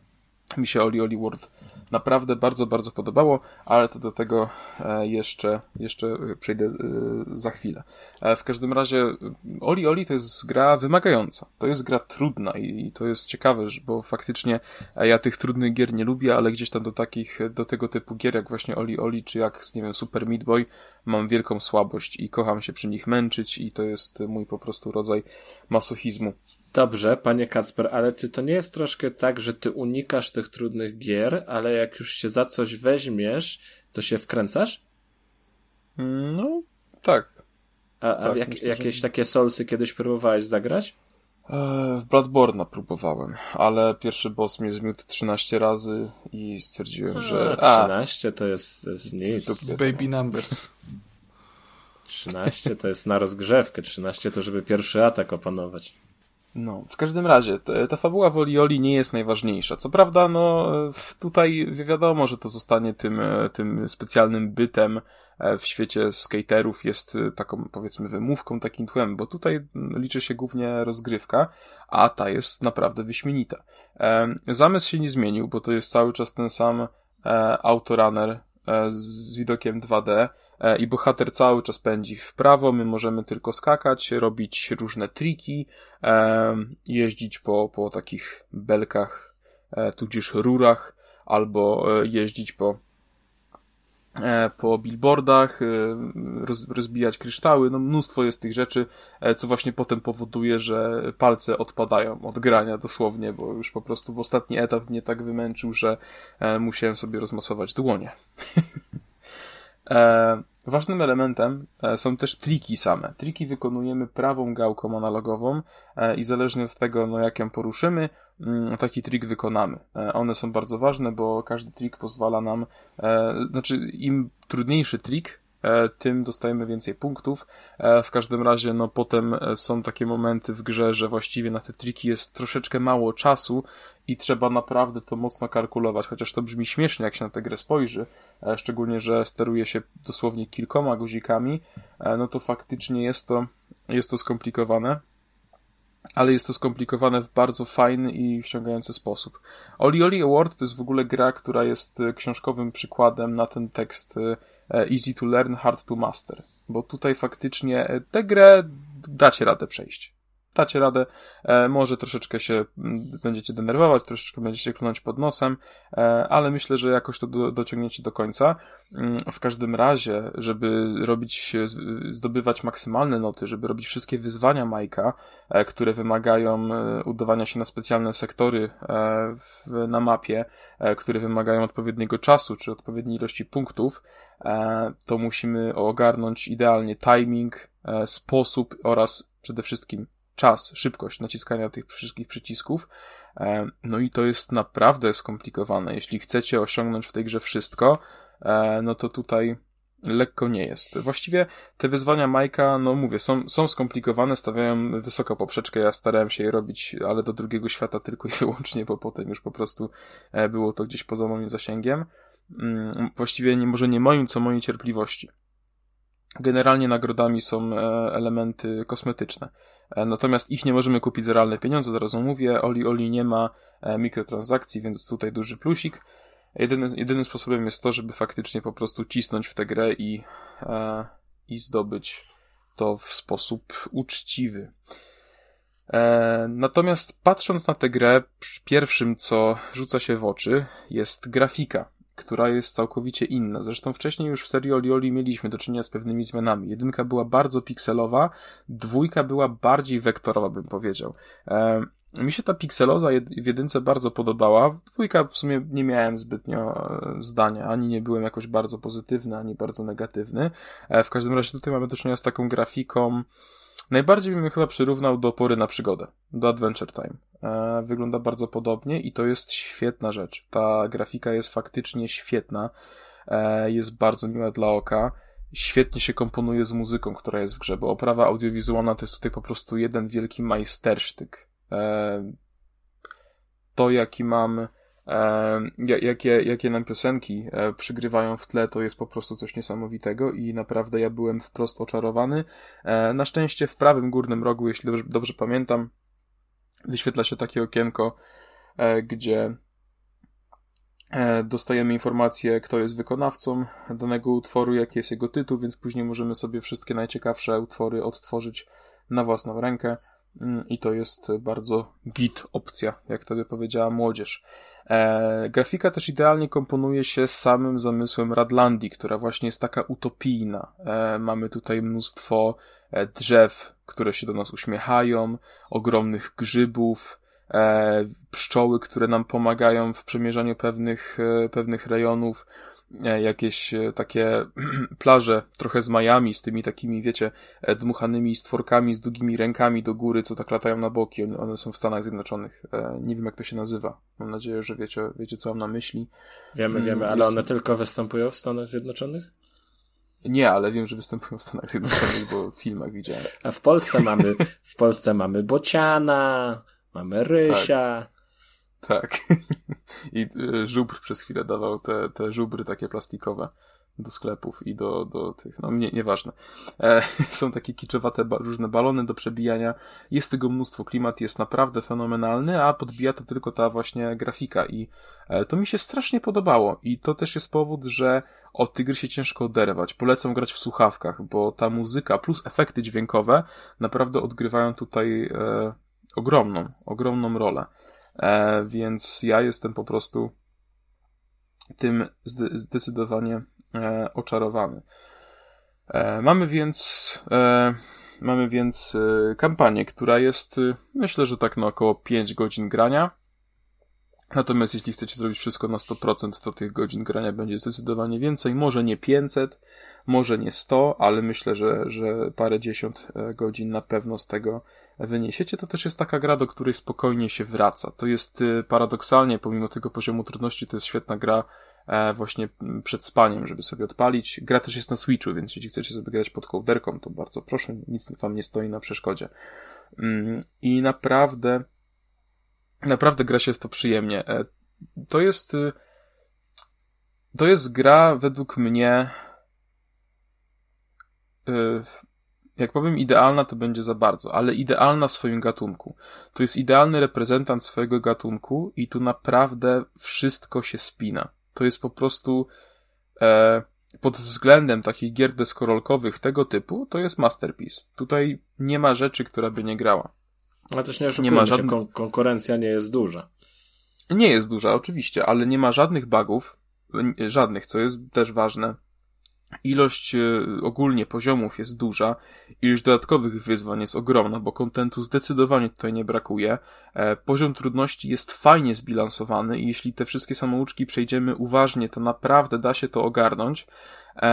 No ten właśnie, tak jak mówiłem, oprawa audiowizualna to jest po prostu, to jest jeden wielki kosmos i cała ta właśnie mm, wizja tej takiej utopijnej Radlandii, gdzie jeszcze ta Chiffon, e, dotychczasowa właśnie e, osoba, ten, e, to się nazywa, jak, nie pamiętam jaki ona nosi tytuł, kurczę, cesarz skate'u, chyba mówię teraz głupoty, czarodziej chyba skate'u. To był chyba czarodziej skate'u, bo właśnie tak nazywa się ta, ta osoba, która łączy byt y, jakby sakrum z profaną, nie?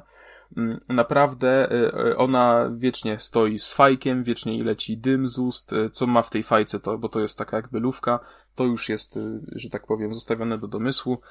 Mm, plus właśnie jakby ten, ten zakręcony Mike, który żyje w swoim świecie, ten tatko, który jest całkowicie odjechany, czy ta laska, która wszystko kręci i się jara, że wow, przyszedłeś najtrudniejszy level w swoim życiu i jesteś po prostu, cieszysz się, że udało ci się z tym uporać po tym, jak e, skułeś 50 razy, a ona ci potem mówi, że no, docenia twoje starania, bo nagrała zajebisty filmik, nie? Mm, te dialogi między postaciami e, są tłem, ale są bardzo dobrym tłem i polecam też je czytać. E, gra w ogóle jest cała po polsku, e, więc e, polecam. Bo A jest włoski dubbing może? Nie ma, tam w ogóle nie ma dubbingu, wiesz, niestety. Ale włoski powinni zrobić mimo wszystko. Tak uważam, bo napluli trochę na historię, kulturę włoską. Generalnie nie, nie, nie poszanowali, ale no to już, już trudno. Także e, odkładając żarty na bok, Oli Oli World jest grom prześwietną, którą naprawdę wam polecam. No i Roll 7 stanęło na wysokości zadania, bo jest to kontynuacja po prostu perfekcyjna. Ja jestem zachwycony.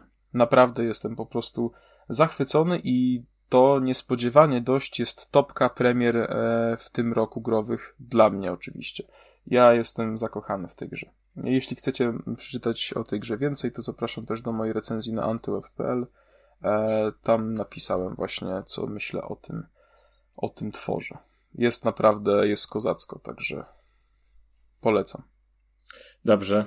To ja wiem, że ty wcześniej zajawiłeś, że to miała być ostatnia recenzja, ale ja z czystą premedytacją pozwolę sobie przetrzymać was jeszcze dłużej, żebyście mogli w końcu doznać tego, co ja doznaję z każdy epizod. No, super, I... ale, ale miło z twojej strony, Kuba. Proszę, Cieszę się, tak, że mogę tak, mieć takie tak. doświadczenie. Fajnie, daje mi, daje mi to daje mi to sporo satysfakcji. E, o, o Horusie, tudzież Korusie miał opowiadać Konrad, ale Konrad już trochę narzeka, że przysypia, także przejmę stery. On bo... już chyba zasnął w ogóle, bo się nie Właśnie liczę, że troszkę go striggeruje, to też jest mój drugi cel, bo z tego, co, co wiem, bardzo mu się ta gra podobała, a moje nastawienie do niej nie jest aż tak optymistyczne, no bo nie wiem, wydaje mi się, że to jest taka gra, w którą fajnie jest pograć przez chwilę, w dłuższej perspektywie zaczyna męczyć i nudzić, a za pół roku to już nie będzie o niej nikt pamiętał. I tak się to wszystko, tak się to wszystko skończy. Teraz, teraz sprawdzam, czy obudziłem demona. Mm, co?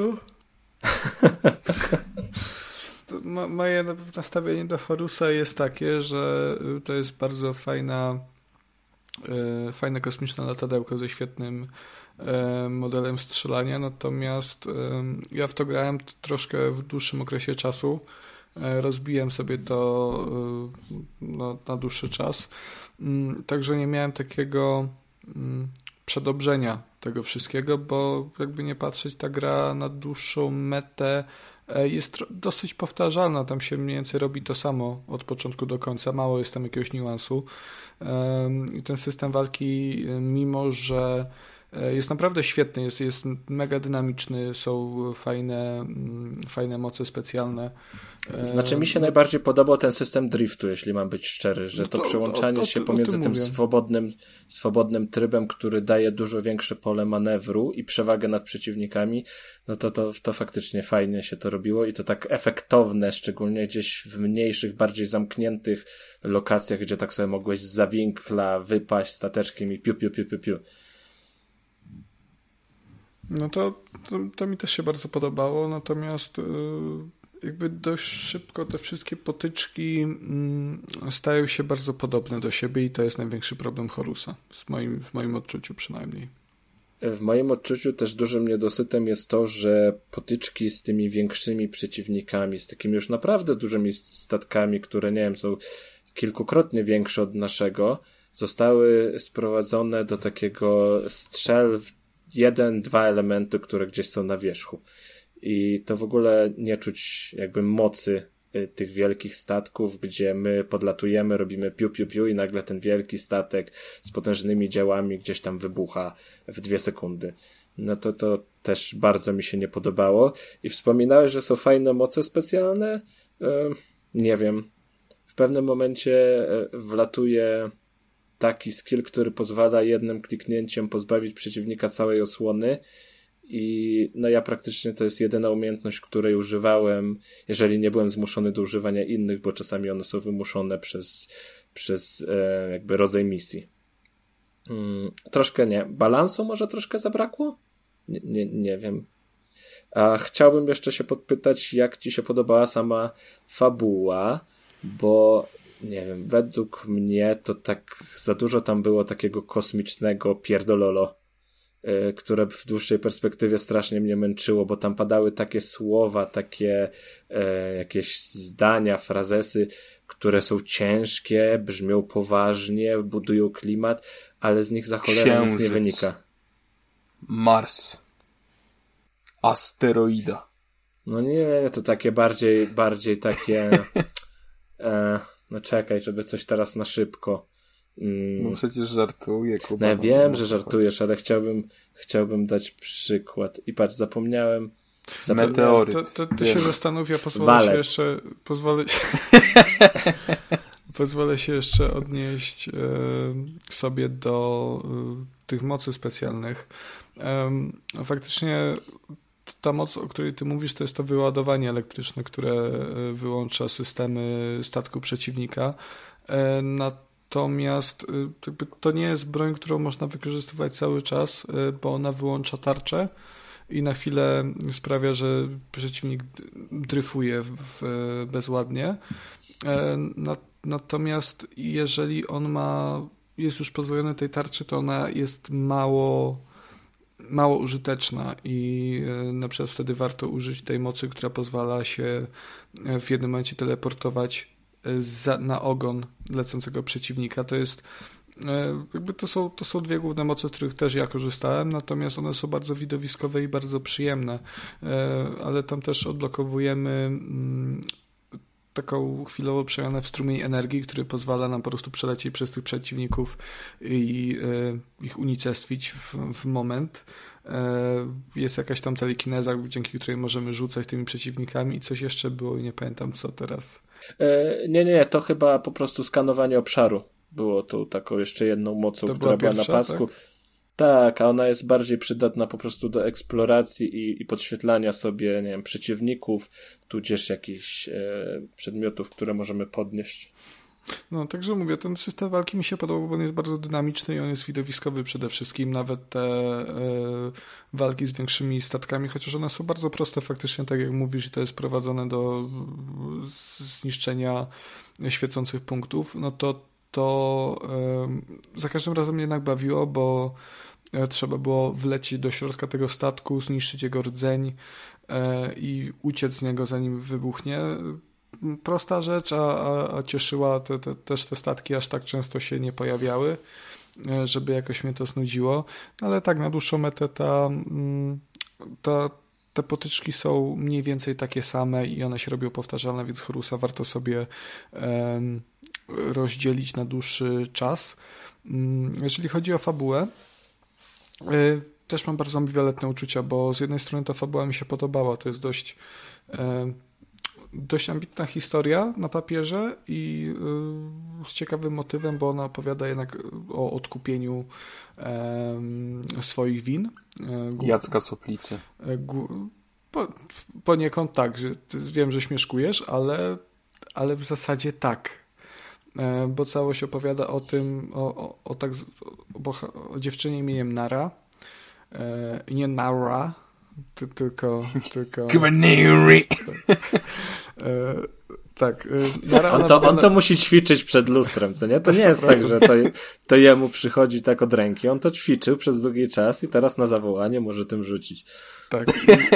I, i ona wygląda trochę jak Cara Delevingne. A tak tylko trochę to jest taka kara Delawin w domu.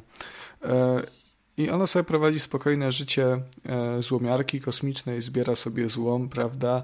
No ale jak się okazuje już na samym początku, w przydługim nie, nieco insze, e, ona ma mroczną przeszłość, ponieważ dawniej na, należała do tak zwanego kręgu, to jest taki kosmiczny kult, który chce osiągnąć tytułowy Horus który no nie będę zdradzał czym, się, czym jest i to nie dlatego, że y, ledwo wiem o, o co chodziło. Właśnie miałem mówić, że, że to jest, że ja za cholerę, nie wiem, skończyłem tę grę wczoraj i nie znaczy, wiem, nie plus, wiem. Plus minus tyle... wiem, natomiast to było takie troszkę... Powiedzmy, że się domyślam, a nie jestem tak, w 100% tak, tak, tak, tak, pewny. E, I e, ona była jedną, jedną z takich najlepszych pilotów tego kultu. E, i wojowników. Aspirująca była do, do wysokich pozycji. Tak, tak, tak. I w momencie, w którym ona doprowadziła do unicestwienia bodajże całej planety, coś nie pękło i zdezerterowała. I teraz właśnie ukrywa się jako ta złomiarka. No, ale jak to w życiu bywa, no ta przeszłość do niej wraca, dogania ją i rozpoczyna wojnę z kultem którą my kontynuujemy już potem w grze. Zbieramy ekipę, żeby tam dokopać y, prorokowi, który jestem tam władcą, bo on złe rzeczy robi i chce tam coś złego zrobić, chyba. E, tylko ta, ta, ta, historia o tym odkupieniu jest naprawdę spoko, y, bo ta Nara cały czas ze sobą, sobą rozmawia, rozmawia też ze swoim statkiem, ponieważ statek, czy, czyli ochrzczony imieniem Opus, czyli skrótem od, od opuszczony. Dużo bardziej mi się podoba angiel, angielska wersja tego, tego, tej ksywki, czyli Forcer. E, I to jest też pełnoprawny bohater tej historii, e, który ma swoje przemyślenia, swoje własne myśli e, i jest takim też nie tylko z tym statkiem, ale też przyjacielem i powiernikiem Nary. E, także to też bardzo fajnie wypada i ogólnie mi się podobało, tylko problem w tym, że ja mam już na samym początku to miałem takie przeświadczenie, że ta historia zaczyna się tak naprawdę w połowie. No bo ja nie wiem, jakie miałeś odczucie po tym intrze, ale ja miałem wrażenie, że, że w tym intro napchali tyle informacji, że starczyłoby tego na drugą grę. E, no, jesteśmy rzuceni na głęboką wodę, e, ale ja się bardzo cieszę, że to nie zostało rozwleczone, bo według mnie te mechaniki gameplayowe, które są w Horusie, to one już są. Mm, jakby ich jest za mało do wypełnienia podstawowej zawartości gry co zresztą widać po questach pobocznych, bo już jak się wgłębimy w zadania poboczne, no to już całkowicie ten gameplay nam się znudzi y, jeszcze zanim dotrzemy do, do głównych jakby y, głównych wydarzeń z linii fabularnej. Także ja jak się najbardziej cieszę, że ta fabuła nie została rozwleczona bardziej. Chociaż rozumiem, że początek i to wprowadzenie mogłoby się wydarzyć kosztem tam, nie wiem, jakiejś jednej, jednej misji z późniejszego etapu gry. Ja bym bardzo chętnie zobaczył, ponieważ model latania i, i walki podoba mi się na tyle, że jeżeli by go jeszcze bardziej dopracowano, urozmaicono o jakieś nowe, nowe rzeczy, to bardzo chętnie bym zobaczył e, prequel po prostu z wydarzeniami sprzed e, dezercji Nary, y, tłumaczące jak, jak, jak to doszło, bo y, no tej fabularnej zawartości przynajmniej jest tam na tyle, że spokojnie można byłoby to rozlec, plus e, moglibyśmy wtedy poznać troszkę bardziej ten krąg, który w, w Horusie, którego teraz mamy, jest troszkę takim taką enigmą, taką, taką też wydmuszką. No jest ten kult, on sobie tam, tam robi jakieś te swoje rzeczy, coś on tam chce, ale co on chce, co on tam se robi, to tak... Ja nawet nie wiem, czy on jest jednoznacznie zły.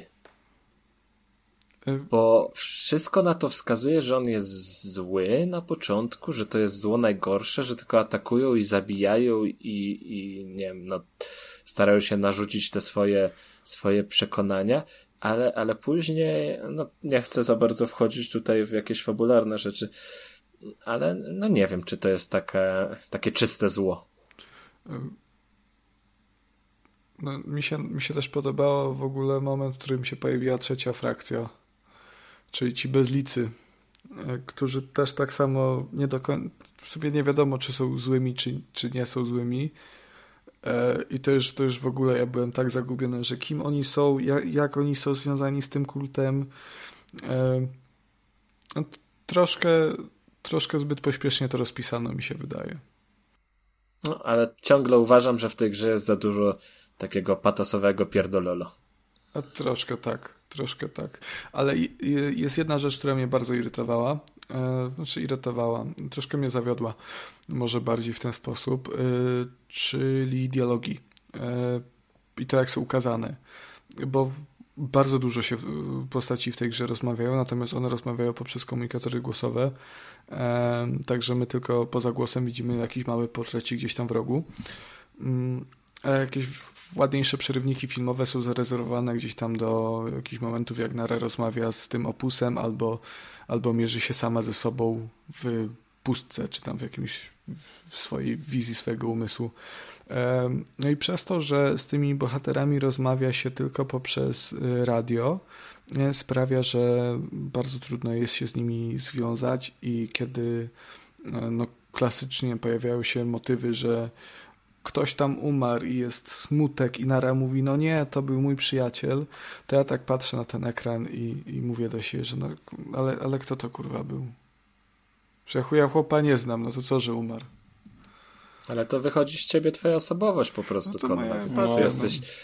zimny, jesteś serce z kamienia. No to słuchaj, no. Nigdy mnie nie odwiedził, nie pyta co u mnie, tylko jakieś tam męczy bułę przez radio, no to co ja mogę. Serce z kamienia, krew i wino. Wiesz, to nie to co panom, że tam fotkę podeślę czasem od... Taką ładną. Chociaż Konrad czasem mi tam coś podsyłał. Nie powiem, że nie. E, to jeszcze tak podsumowując, no chciałbym, żeby dwójka powstała i, i mam nadzieję, że tą dwójkę uda się zrobić z większym rozmachem i, i będzie no tam więcej i ciekawiej, um, szczególnie jeśli chodzi o jakieś mechaniki, mechaniki walki. No dobrze. Rozumiem, że już skończyliście gadać o Horusie. No mam jeszcze ochotę, ochotę jeszcze was przytrzymać, ale trochę, trochę zajęty byłem w ostatnim czasie, więc nie było tak dużo czasu na giereczki. Chyba, Dobra. chyba Prawy, nie mam nic Kuba, więcej w rękawie. Rozłącz. Usuń ze znajomych. Dobrze. W takim razie dziękujemy bardzo za słuchanie 21 epizodu Trójkastu, takiego właśnie late night epizodu. Eee no co, no było bardzo fajnie, było dużo fajnych, ciekawych gierek. Mamy, mamy nadzieję, że się bardzo podobało. Mamy nadzieję, e, że się nie rozbiliście e, tak, tak, samochodem. Tak, tak, że nie słuchaliście nas za kółkiem, a jeśli słuchaliście nas za kółkiem, to że nie daliście się mm, wziąć pod włos Konradowi. Czy nie no, słuchać za kółkiem można, bo to nie ma nic w tym złego, ale żeby z otwartymi oczami. No, właśnie, właśnie o to chodzi, właśnie o to chodzi, także E, także cóż, dziękujemy. Za mikrofonami jeszcze raz był Konrad Noga. Dziękuję za uwagę. Dobranoc. Tak, był jeszcze z nami Kuba Smolak. Bardzo dziękuję, że zostaliście do końca. Do usłyszenia. Jeszcze tylko chcę przypomnieć, żeby pamiętać o tematach pod dyskusję ogólną, o których wspominaliśmy na początku, żeby ta moja szklana kula, którą mam tutaj przygotowaną, wypełniła się. Weź, weź ją tak pstryknij. Żeby chociaż, że... chociaż o połowę. Już pstrykam? O, coś nie robi pęk, bo chyba trzymam. O, zrobiło. Dobra. Git. I byłem jeszcze ja, czyli Kacper Cembrowski, że bardzo dziękuję za słuchanie i e, to drugi epizod, kiedy się pożegnam w dziwny sposób, e, tym razem z dedykacją dla osoby, która będzie wiedziała o co chodzi. Anio! To cześć. Pa. Na razie. A wy? Co sądzicie o grach i tematach poruszanych w odcinku? Koniecznie dajcie nam znać w komentarzach, na Twitterze lub poprzez adres e-mail.